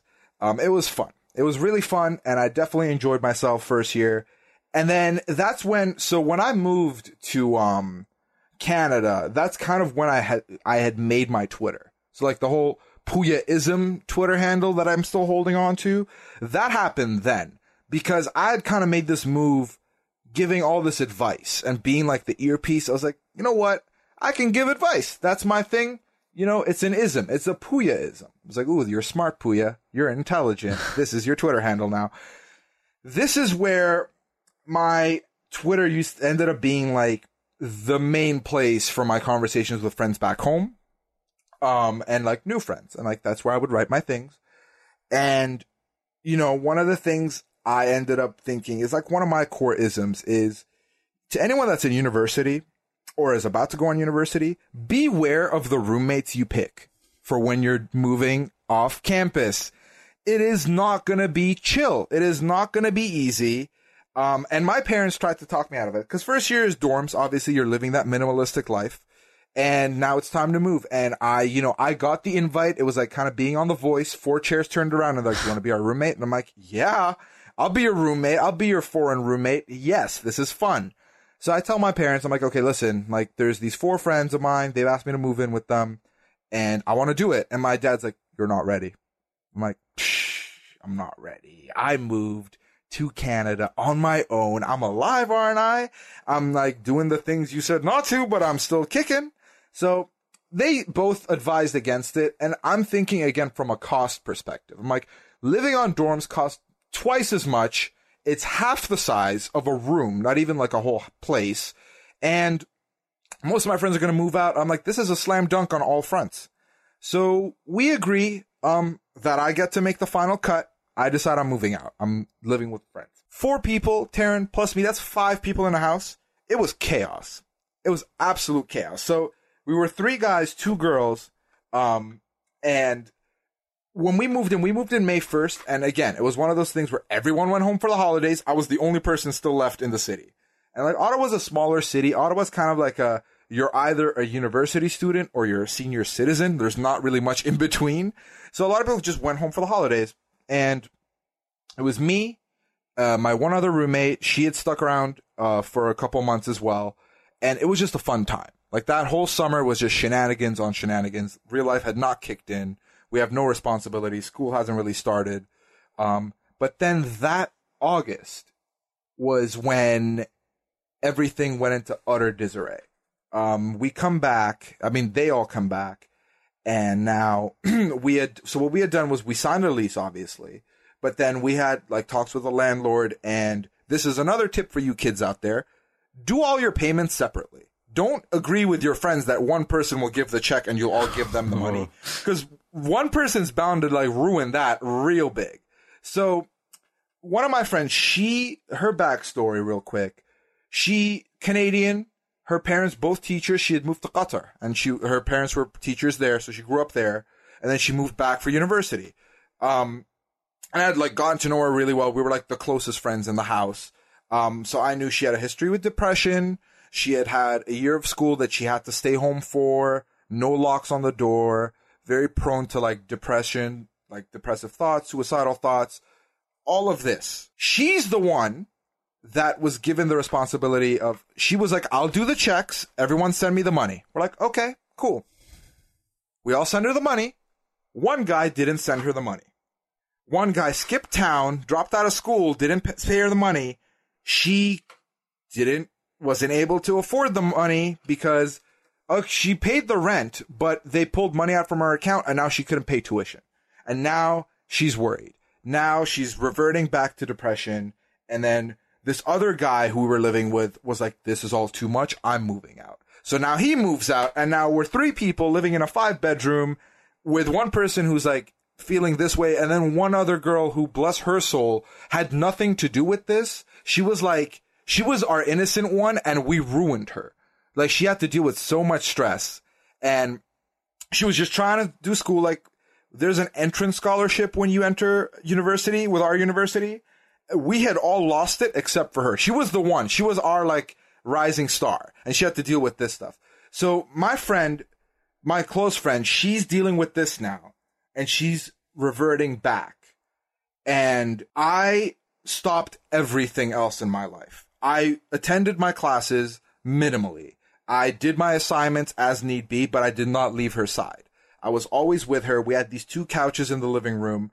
She took one, I took one. I didn't use my bedroom for three months. We just slept on these couches every night, talked to like four or five in the morning whenever she needed to. And I just kept her sane. I did everything I could to make sure she never got to that point of negativity. I loaned her money when I could. Um, and eventually, like I contacted her parents. I explained what had happened and then they, um, got her a trip. She went back home for a couple months, came back, decided she's moving out of Ottawa and she's going to go back to Newfoundland where she was originally from in Canada, where her family is. So she moved there. And, um, I mean, fast forward to now, she's got a double major completed. She's living with her boyfriend of two, three years. They have a dog together. She quit smoking. Very happy. Very happy. Everything's great. Um, but so she moves and I was just happy that she was fine because nothing else mattered at that point for me. But then I kind of look up and I kind of pick up my stuff from the floor, metaphorically speaking. I'm like, all my friends just moved away. Um, the friend group I had, everyone dropped out or moved away. And now it's two of us living in a five bedroom and life is rough. So my PSA to all the kids out there is, first of all, keep your friends close. You know, be there for them when you can. Sometimes people need someone to hug and hold on to, and that's all they require from you, be there for them. Second, for the love of God, just vet your people, vet your friends before you move in with them. It is not always the best choice. It's fun on paper. The parties are unbelievable and they're always going to be memorable, but the parties are one night out of 365. So, you know, pick your battles. Don't do all the things. You're not going to necessarily get achievement in all the things. Yeah, I, I can't I can't think of anybody I know that did one of those like uh let's get five dudes together and we'll all oh get in the house God. and uh like um you know, I visited those friends and you know, it's you know, yeah. Everyone resents each other after a certain time. It's like, man, that Steve doesn't do the dishes. Well, it's also just like a total mess. Just like yeah, uh, th- there's like uh, like a pig walking around. There, like I don't know what's going on in these places. Um, it's like um, yeah, like you're making all these like red solo cup statues. It's like this is not a house. This is a like this is awful. Fix your life. Yeah, no, and that happened. Then my next place I moved in, I moved in with these four other guys that I knew thinking this one will be different. And it was, Taran, surprisingly enough, because this is my, this was my decision making. So in this initial house, we were all art majors. Um, three of them, one of them left, moved out of the, uh, the city. Two of them dropped out of school outright. And I had these like four engineering friends and they had their shit together. And I'm like, they're engineers. Like they have to study. They can't just like leave. I'm like, I need stability in my life right now. They're not going anywhere. So, okay. So I moved in with them. We got a new place, bigger place. And that was perfect. It was the perfect balance. Everyone did their things on time. Everyone did their rent separately. Everyone paid their utilities. That was fun. The parties were amazing. That was perfect. That was a good correction or really gamble that worked out perfectly because it was the same thing, just different people. And that worked out for the two years. And in that house, that's when I started listening to RHAP. And that's where I really got into Big Brother and Survivor, um, more than I ever had because I had watched some Survivor while I was in Dubai. Um, I vividly remember watching Redemption Island while studying for that math test that I failed. Um, instead of studying, obviously. And now I've gotten into it, and this summer, so I'm, uh, one of my only other friends that was in town still was still here, and he he would he was painting that summer. That was his job. So he would come over afterwards. We'd hang out. So one day he comes in. He's like, "What are you watching?" I'm like, "Dude, it's Survivor." Shh, like, I'm watching. It was, it was One World. I think I was watching One World. It's not even like the most titillating season. So he sits down. He's like, "Okay, okay, let's keep watching." I'm like, "Oh my god, my dream has come true. I've convinced someone to watch one of these shows with me." So now we're watching Survivor intensely. And we started watching, and I'm like, man, have you watched any of it before? He's like, no. I'm like, okay. I've heard this season's really good. Let's watch this season. So we put on Samoa. And now we're watching Samoa, and this guy is laying an egg all over my house because he cannot believe someone like Russell exists, and it's just causing this chaos. And he's in it for the chaos, but he's also, he likens himself to like a shelter guy. So he kind of likes the survival aspect too. So we just spent a good two weeks watching as much Survivor as we could before I went back home. And so I go home, and at this point, this is like the second time I went back home. I've not been back since. Um, I have not seen my dad since. It's been like four, almost four years. My mom visited me last summer for my sister's graduation. Who, spoiler alert, my sister moved here uh, to Canada as well for university. She made it. She's out. Um, which honestly, to talk about that for a second, Karen, that was another thing. My sister was not allowed by my dad to go anywhere else except for the city I'm in. So I was like, um, yeah, please let Dina come here. I'll take care of her. Quote, quote, nudge, nudge, whatever I could to get her out. So she gets out literally week one. We were, uh, before she gets moving in into her dorm, she was staying with me. And I'm like, Dina, listen, I'm not going to shadow you. I'm not dad you are not going to hear from me a lot. You're going to have your own life. I'll invite you to all my parties. You can bring whoever you want. But I was like, just keep me in the loop. Let me know how much, like, what you're doing, what experiences you're going through, if you're having fun. But it's your life, your friends, your rules. Like, I want you to have as much freedom as I did when I moved here. I think it's nonsense that I'm supposed to police you and report back. So every, like, week, my dad would call me back, so how's Dina? Oh, Dina's amazing. We hung out yesterday. She's getting all these A's and, like, she's been doing well in school. She's made some friends. Obviously, I knew she's doing all these things, but I wasn't hanging out with her. So I would just give, like, these little progress reports until, like, and my mom knew what I was doing, because me and my mom are very transparent. She knows everything that's going on in my life. She's heard about everything I've told you today. Like she knows all of it. Um, my dad doesn't know any of this. My dad just, for his information, I went to university in Canada. It's been good. Um, it's been fun. Found a job. Job's been okay. Um, I go to the gym every now and then. I hang out with some friends and that's it. Like that. He doesn't ask more. I don't tell him more. My mom knows the ins and outs of every conversation I have pretty much. Um, but so my sister got to move here and that was amazing in its own right. And I was really, really, really happy for her, and I'm really glad she's here with me now. Was there an expectation that you would be moving back uh, to your, to be with your family or be around them at any point? Um, so not really, uh, because they kind of knew how I felt about being there. My dad was very okay with me carving my own path um, I still think he wanted me to kind of go, cause my dad, so what my dad does for business, he's dabbled. He used to have, he has like a handful of furniture showrooms, or he did. Uh, the furniture business ended up being horrible. He's like shutting them down a little bit by little bit.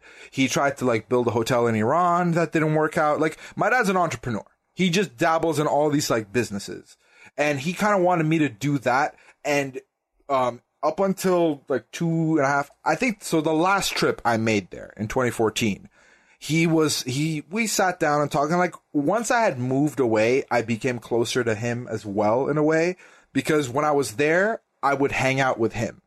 Um, I was very okay with spending my. I'm like I have like a month here. Let me give this month to my parents. Whatever they want, I'm with them. I will hang out with them. I'll make minimal plans to catch up with some old friends, but I'm not going anywhere. If they want to hang out, that's what I'm doing. So we would have talks and I started realizing, um, I think dad wants me to come back and take over the business. Like some kind of twisted, stereotypical, like, here you go, son, the key to the empire. I'm like, I don't want to do this. Like, I don't want to live in the Middle East. Like, there's, there's, this isn't my life. Um, so that's what I noticed this is kind of what he wants me to do. So I had to subtly start throwing it in there that these are my future plans. This is what I'm looking at doing. And that started keeping him off my back a little bit. Um, and I just pushed for it. I pushed for it to the point where he saw, cause once he noticed there was drive, once he noticed there was motivation, he no longer felt the need to hold me and like try and steer me. Once he realized I'm capable of doing that on my own, he backed off. And that was great. That was liberating and it was perfect because I was like, I don't have to break the news to him verbally. I've just kind of, these actions have shown it to him and he's kind of backing off and I can feel that. Um, so the other thing is, um, I had, um, picked up smoking, uh, cigarettes. Um, this started in my first year at university and it's a habit I have since quit officially. It's been like about two months, feeling good about it. Um, but up until two months ago, it was happening. Um, and that was kind of difficult for me because my mom knew my mom's a smoker herself. And initially she was very sad. She thought she had been the reason. It was like, mom, like if I was to smoke because of you, I would have done it while we were in Dubai. I wouldn't wait to pay like three amounts the, three amounts the price here in Canada. Like I would have done it there. So once she found that out, she was okay. She had my back. My mom, like me and my mom became like, we like passed this threshold of just her being my parent to her being like my best friend at that point. And like, especially with all these friends moving and like leaving, I really started feeling alone a little bit and she was there for me. So my dad could never know I'm a smoker. And we obviously had a system. Like I was covered. My dad sleeps. I knew what times my dad slept he's like an older person. He's on this like routine. So I knew exactly when to leave the house, when to do my smoke breaks and all that. Then for a period of two weeks, we were going to Iran, um, because I had to, for two reasons. So one reason was I was not given a visit visa longer than a month and I had intended on staying in Dubai for two months. So after that one month, I had to go to Iran. My dad was going to work on the paperwork to renew my visa and I could come back again for another like two, three weeks.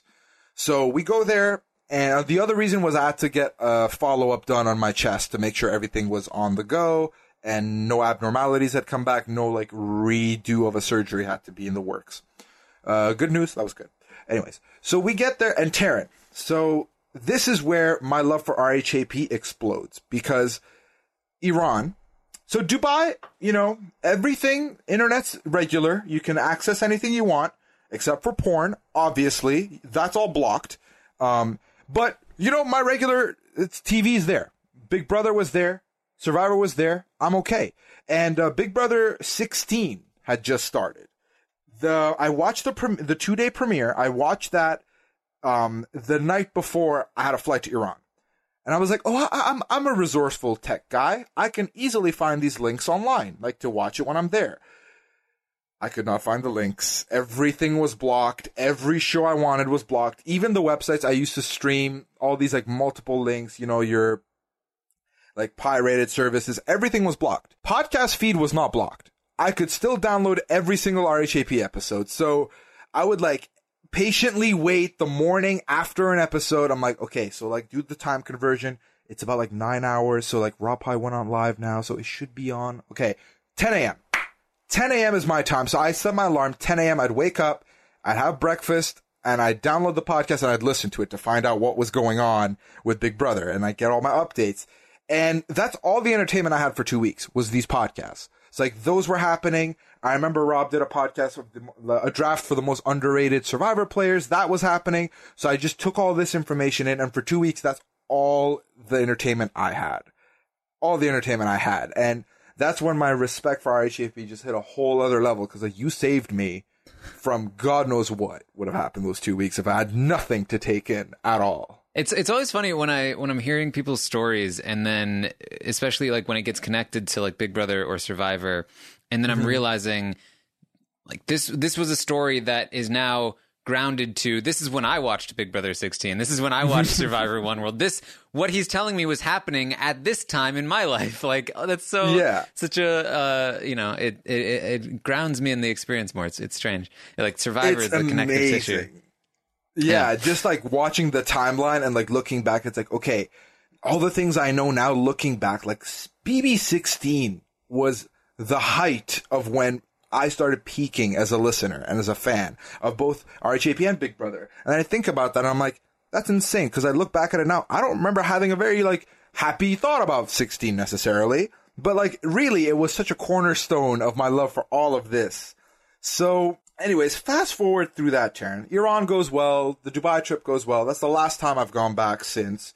Um, I tried going back last year. I was denied a visit visa. Uh, sadly, that was not in the works, so I couldn't go.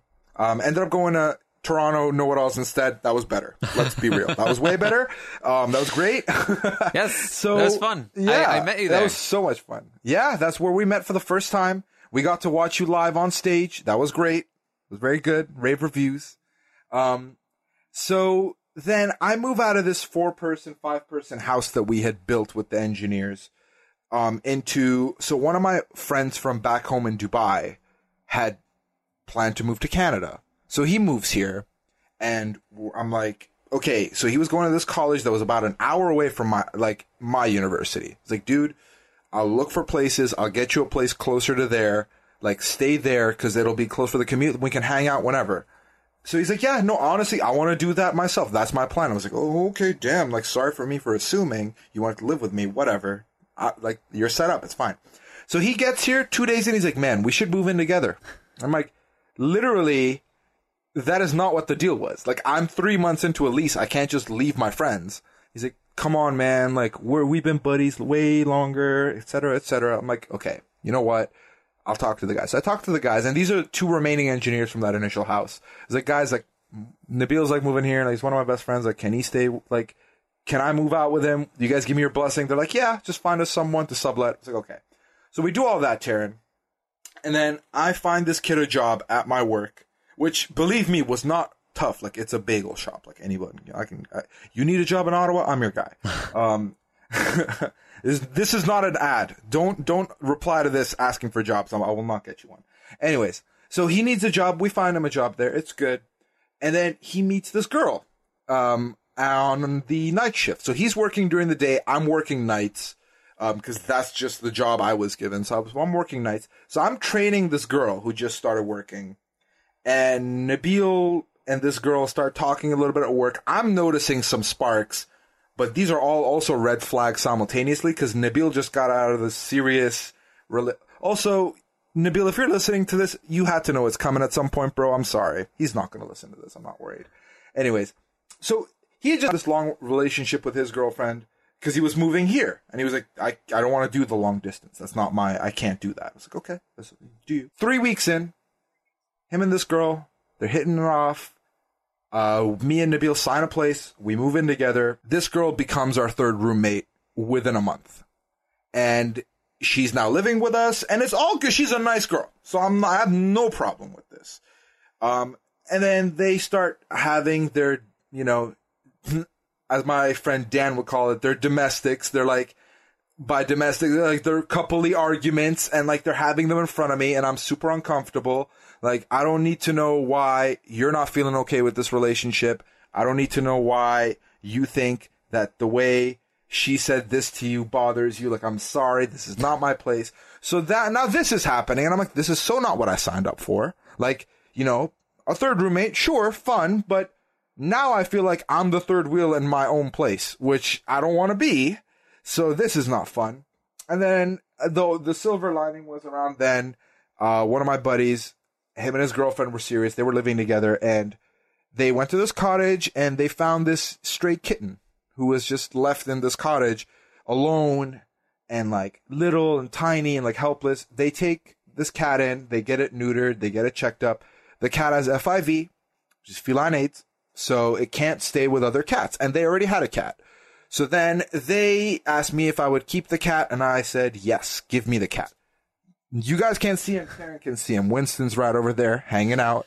I had Um, been planning on asking because I've been able to this whole entire interview just watch this cute cat in the background, uh, just like make cute faces, and I was going to ask about it at the end. yeah, no. So yeah, Winston, the nicest cat in the world, doesn't make any noise at all ever. He's been sleeping here the entire time or walking around. Um, so I got the key. I got Winston, and that Winston was my therapy. It was like these guys are having their disputes. I'm just petting Winston, and we're hanging out. But anyway, so I'm working nights at this point, Taran, in my life. This is like 2016. I'm working 10 p.m. to 7 a.m. And the hours are bad because it's 10 p.m. to 7 a.m. And I'm coming home. And the thing is, with sleeping during the day, it's never the same energy as sleeping at night. So I'm sleeping from like 11, 10, 11 a.m. all the way to 9 p.m. And I'm exhausted all the time. There's no way to repair it. I've tried. I've tried to sleep the minute I get home. I'm still feeling the same way. And the good thing was like now I'm on the opposite schedule of these two who are just always at home and arguing, so I don't have, don't have to deal with that at all. And my job detail at night at the time was I would get together all the orders that were going to be set out to delivery the next morning. So I'm I'll like delegate all the responsibilities to like my trainees and everything. And then I would go to the back and work for like three hours on these orders, putting them together, putting them in the van, and just a lot of back and forth, just in the back on my own. So podcasts come in and I'm listening to you guys, you know, talk about the episodes. I'm listening to the roundtable, which at the time was just the happy hour with you guys and Jordan. And that was like a lot of where I got my podcasting uh, in or my intake. And then on my days off, typically I would go to sleep at like noon, wake up at 10 p.m. when everything's closed for the week, kind of for the day. And then there was this diner that was like about a 30 minute walk away from my place. So every Monday, um, I would wake up, I would download the new episode of the Happy Hour. I would start my walk, make it to this diner, have like breakfast, dinner, lunch thing that I didn't know what schedule I was on. And I would listen to that. And that was like kind of my way of just kind of reverting back to that summer when I first fell in love with RHAP. It was just because I, a lot of my friends had moved. I'm working nights now. So literally hanging out with people has gotten difficult to put together because I'm never awake or around when people are. And these two are having their issues that is really just being something I don't want to be a part of. So I'm just taking the podcast in. And then Rob puts out the call for So You Think. And I'm thinking, you know what? I, I want that. I was like, this is, I'm at a point like similar to Liana, like Liana had mentioned, being in a position where it's like, I want to do this.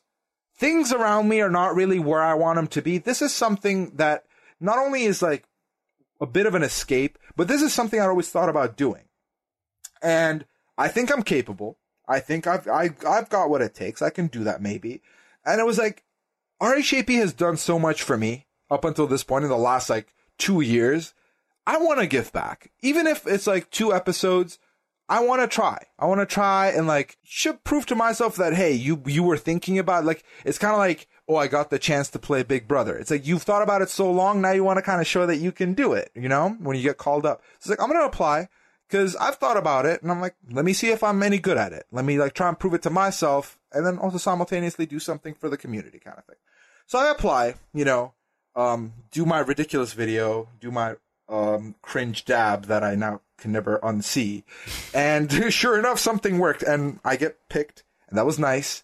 And I remember the day that, um, the day that the cast dropped or like the contestants dropped and I found out who's going to be on it with me because we had, so at this point it was like closer to the end of our lease when, um, this had happened. So while So You Think was going on, I'm still living with my best friend and his, at this point, about to be ex-girlfriend. They're like ending things and we're moving, and then me and him are moving out with my other friend.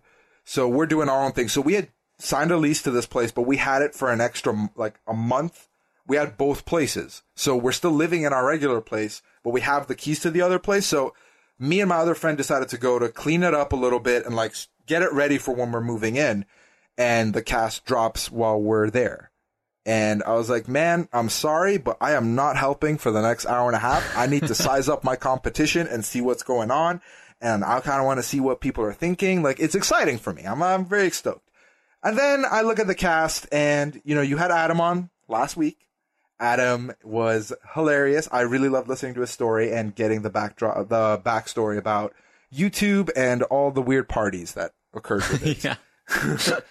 Um, so I'm not gonna lie, Taran. I see Adam, I see his video, and immediately I'm like, damn, this kid's got humor. He's got the editing skills on point. Like his video was very well thought out. My video was on this shitty webcam on my computer. I'm like a little intimidated. And then we kind of get like a Twitter list that drops, and I'm like, he has 60,000 followers. damn it. Damn it. And like now I'm like, damn. But at the same time, it was like kind of like that was kind of like it gr- brought me back down because I'm like, okay, mathematically speaking, I don't think I'm gonna beat him. Okay, but it still went back to my original thing was I want to not suck. I want to prove that I'm okay at this, right? So I was like, what can I do?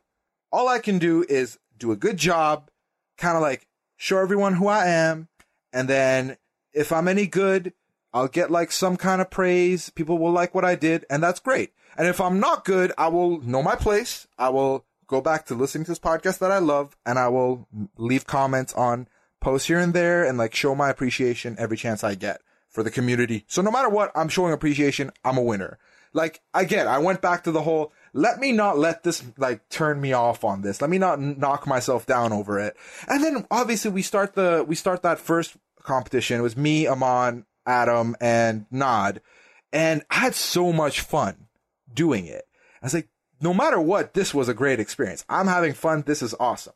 Then the second podcast happens. I'm like, okay, okay, we're in round two. And now I'm like, this is a lot of fun.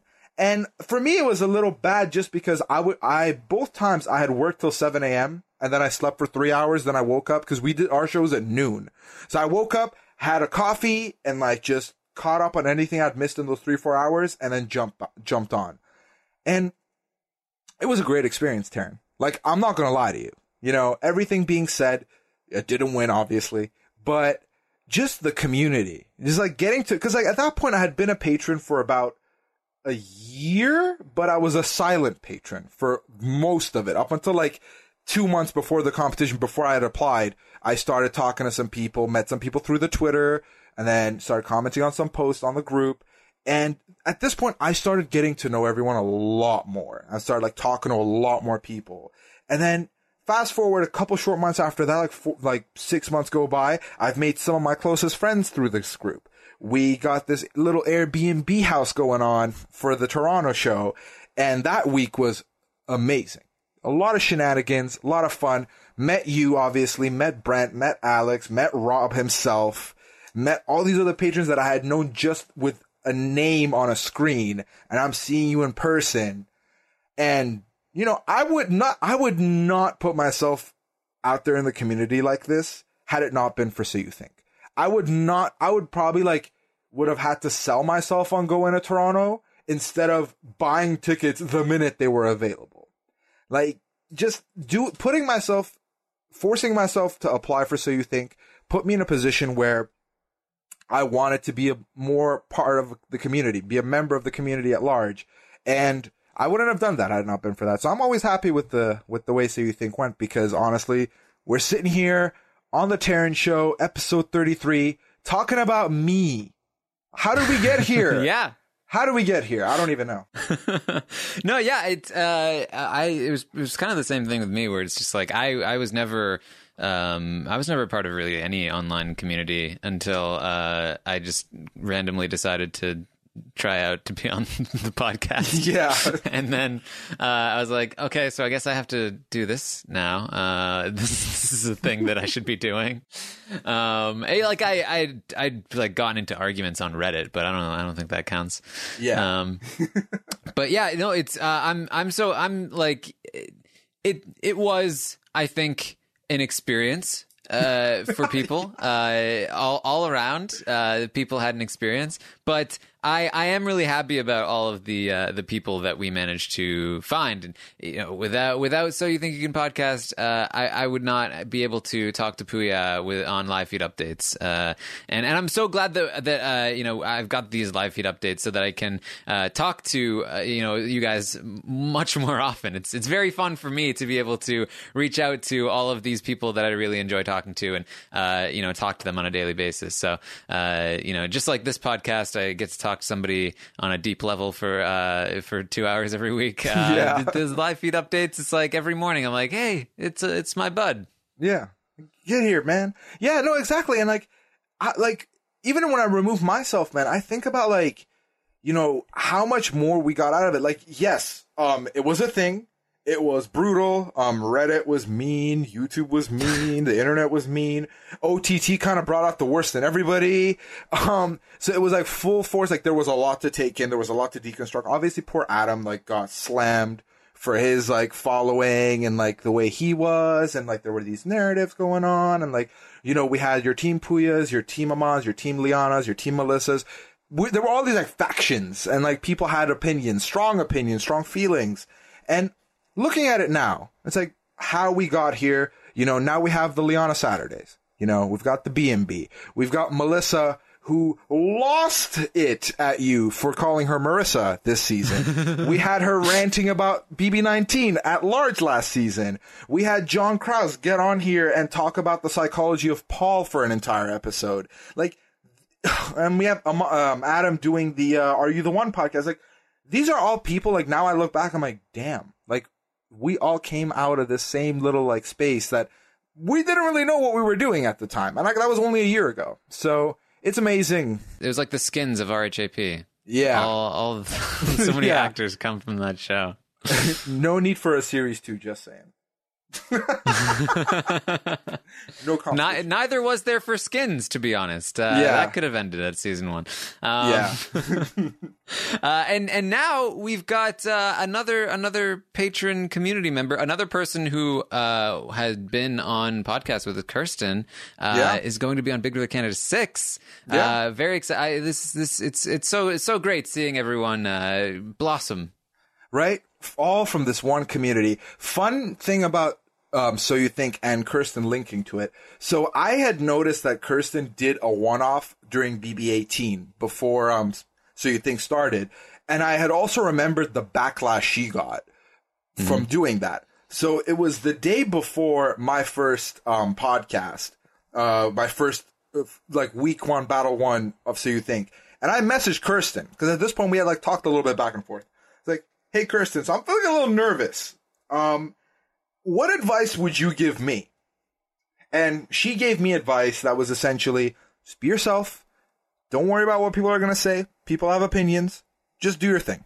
You know you're good, do your thing. And it kind of like grounded me for a second, and we were not that good of friends anyways, so it's not like I'm not here to tell you like, oh my god, it changed me and I went in and I conquered. No. I was like, thanks, and then I went back to panicking. But it's to show you the type of person Kirsten is, and like we became friends. We did the So You Think podcast house in Toronto, and now she's doing BB Can Six. Like, who would have thunk it? I don't even know. These, this is all ridiculous. The skins of our time. Go watch series one, series two, series three, series four was good. Don't watch five and six, and then don't watch seven. Just saying.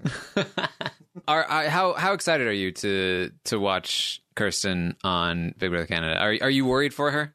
Oh my god, I'm really excited. So just to quickly like let everyone know how much into this we are now. Um, she was in a five, 15 second snippet last night, uh, during the BB Celeb finale, and we don't know much else. I am a little worried, Taran. Like I'm not worried about her performance. I believe in Kirsten. I know how she is socially. I think she'll be able to maneuver just fine. Um, lest it be someone unhinges her or she really doesn't get along with someone, I think she'll be fine. I've watched her do multiple, you know, Facebook Friday appearances. I've seen her in the Secret Age group. Like she mingles with people of different like backgrounds at different places and everyone like universally in our group at the very least likes her. So I think she'll be fine. What I'm worried about is the Twitter of it all, the social media of it all. Um, and it's a little bit during, but also like, I feel like Kirsten's gonna come out and like, obviously, like, I, I shouldn't say obviously. I would come back and I would look at everything. Like I'm that type of person. I will look at every comment. I will look at every podcast, everything. I will. I would just want to take it in. I want to know what people thought. You know. So that stuff worries me. Um, she's getting to live out something that she's wanted to do for a long time. And she has tried before. So for her to get to do this in its own way, it's a victory for her, no matter what goes down. And that much I know. That much I'm certain of. She got there finally, and she's happy about that. As far as performance goes, I think she'll do okay. I, if I had to call a shot, I would say probably making it to jury. Um, I'm willing to stand on a box and say that. Uh, win the whole thing.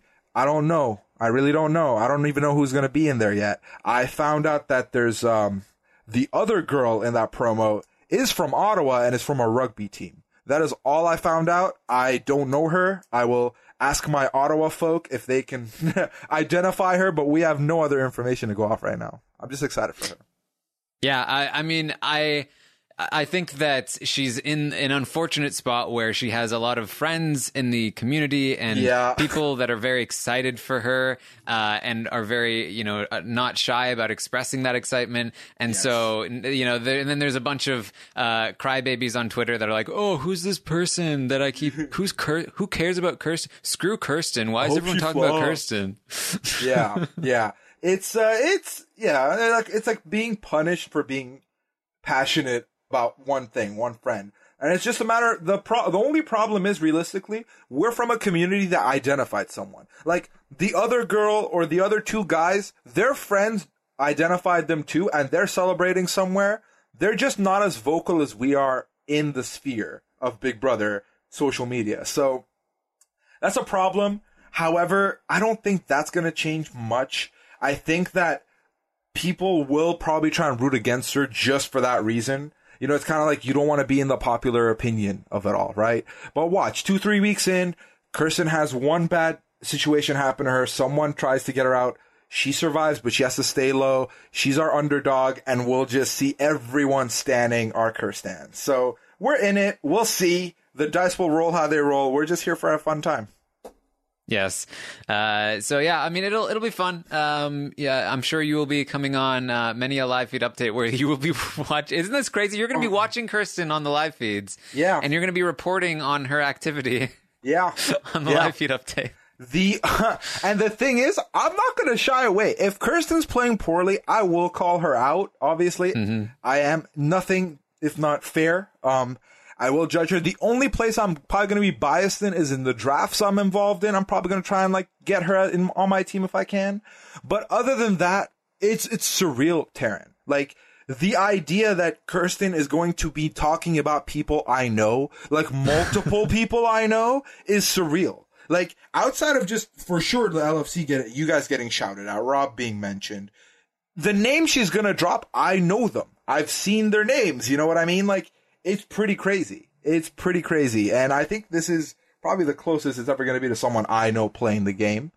And yeah, I it's like it's Yeah. probably like how um, Rob felt when he initially saw JP, maybe. But JP was at that point we didn't really know much about JP either. We kind of got to know him and love him afterwards. So this is like the biggest instance. Yeah, I it's feel like. it's yeah. Even even even Jordan, like he was a patron, but it, he wasn't super well known. A lot of people Right. didn't even realize that he was a patron um, later. Whereas you know, and and even then, he got a lot of flack for being RHAP associated. Oh my so God, I can only imagine. Uh, yeah.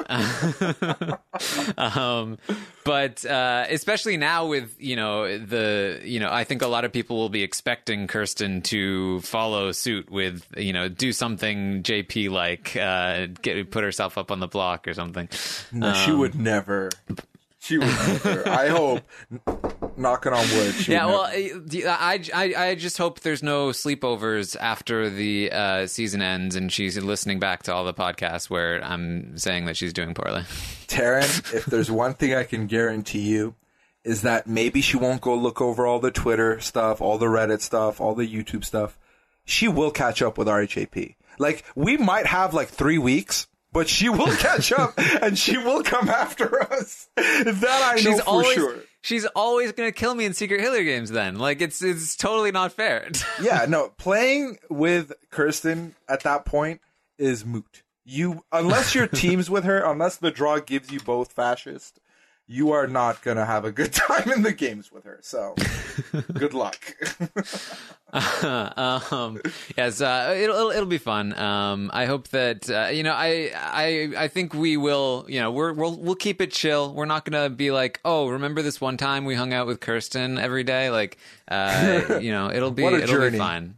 what a journey! Don't worry been. about it, everyone. yeah, no, we're not going to do that. You know, uh, we're we are going to be happy for her if she wins HOH, if she makes a great move. We will praise her, but we're not going to overkill. I mean, I feel like all of us, and I'm speaking for like everyone. It's like we want her to do well, and we're just really excited right now. It's like not even 24 hours removed, we're still excited.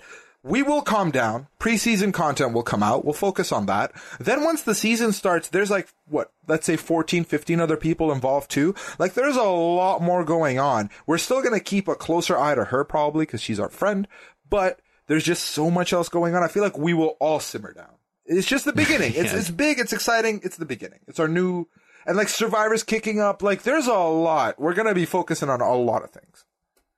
Yes, I do have a lot of people petitioning me to take her in my draft, um, just because Ooh. then she has a then she has a shot at winning, uh, Right. and otherwise she wouldn't. Well, Taran, as one undefeated to another, n- let no one forget, I've been on one draft, a happy hour draft, with Adam, Liana, and JP, and I won that draft. So from one undefeated to another, pretty much undefeated, um, do it. Do it. If it means she wins, do it.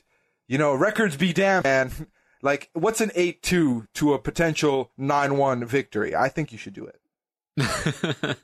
All right. Well, uh, thank you so much for coming on the podcast, Puya. This was a lot of fun. Yeah, no, it was a lot of fun for me too. I feel lighter. I feel like got a lot of conversation out there. I'm pretty, uh, pretty okay with this. And honestly, anybody at any point, any walk of life, you want someone to be your Taran show person, just message me and I'm always a happy ear to listen and talk to you if you need it. You're a great guy, Puya. I I love you. I love you, man. Love you too, man.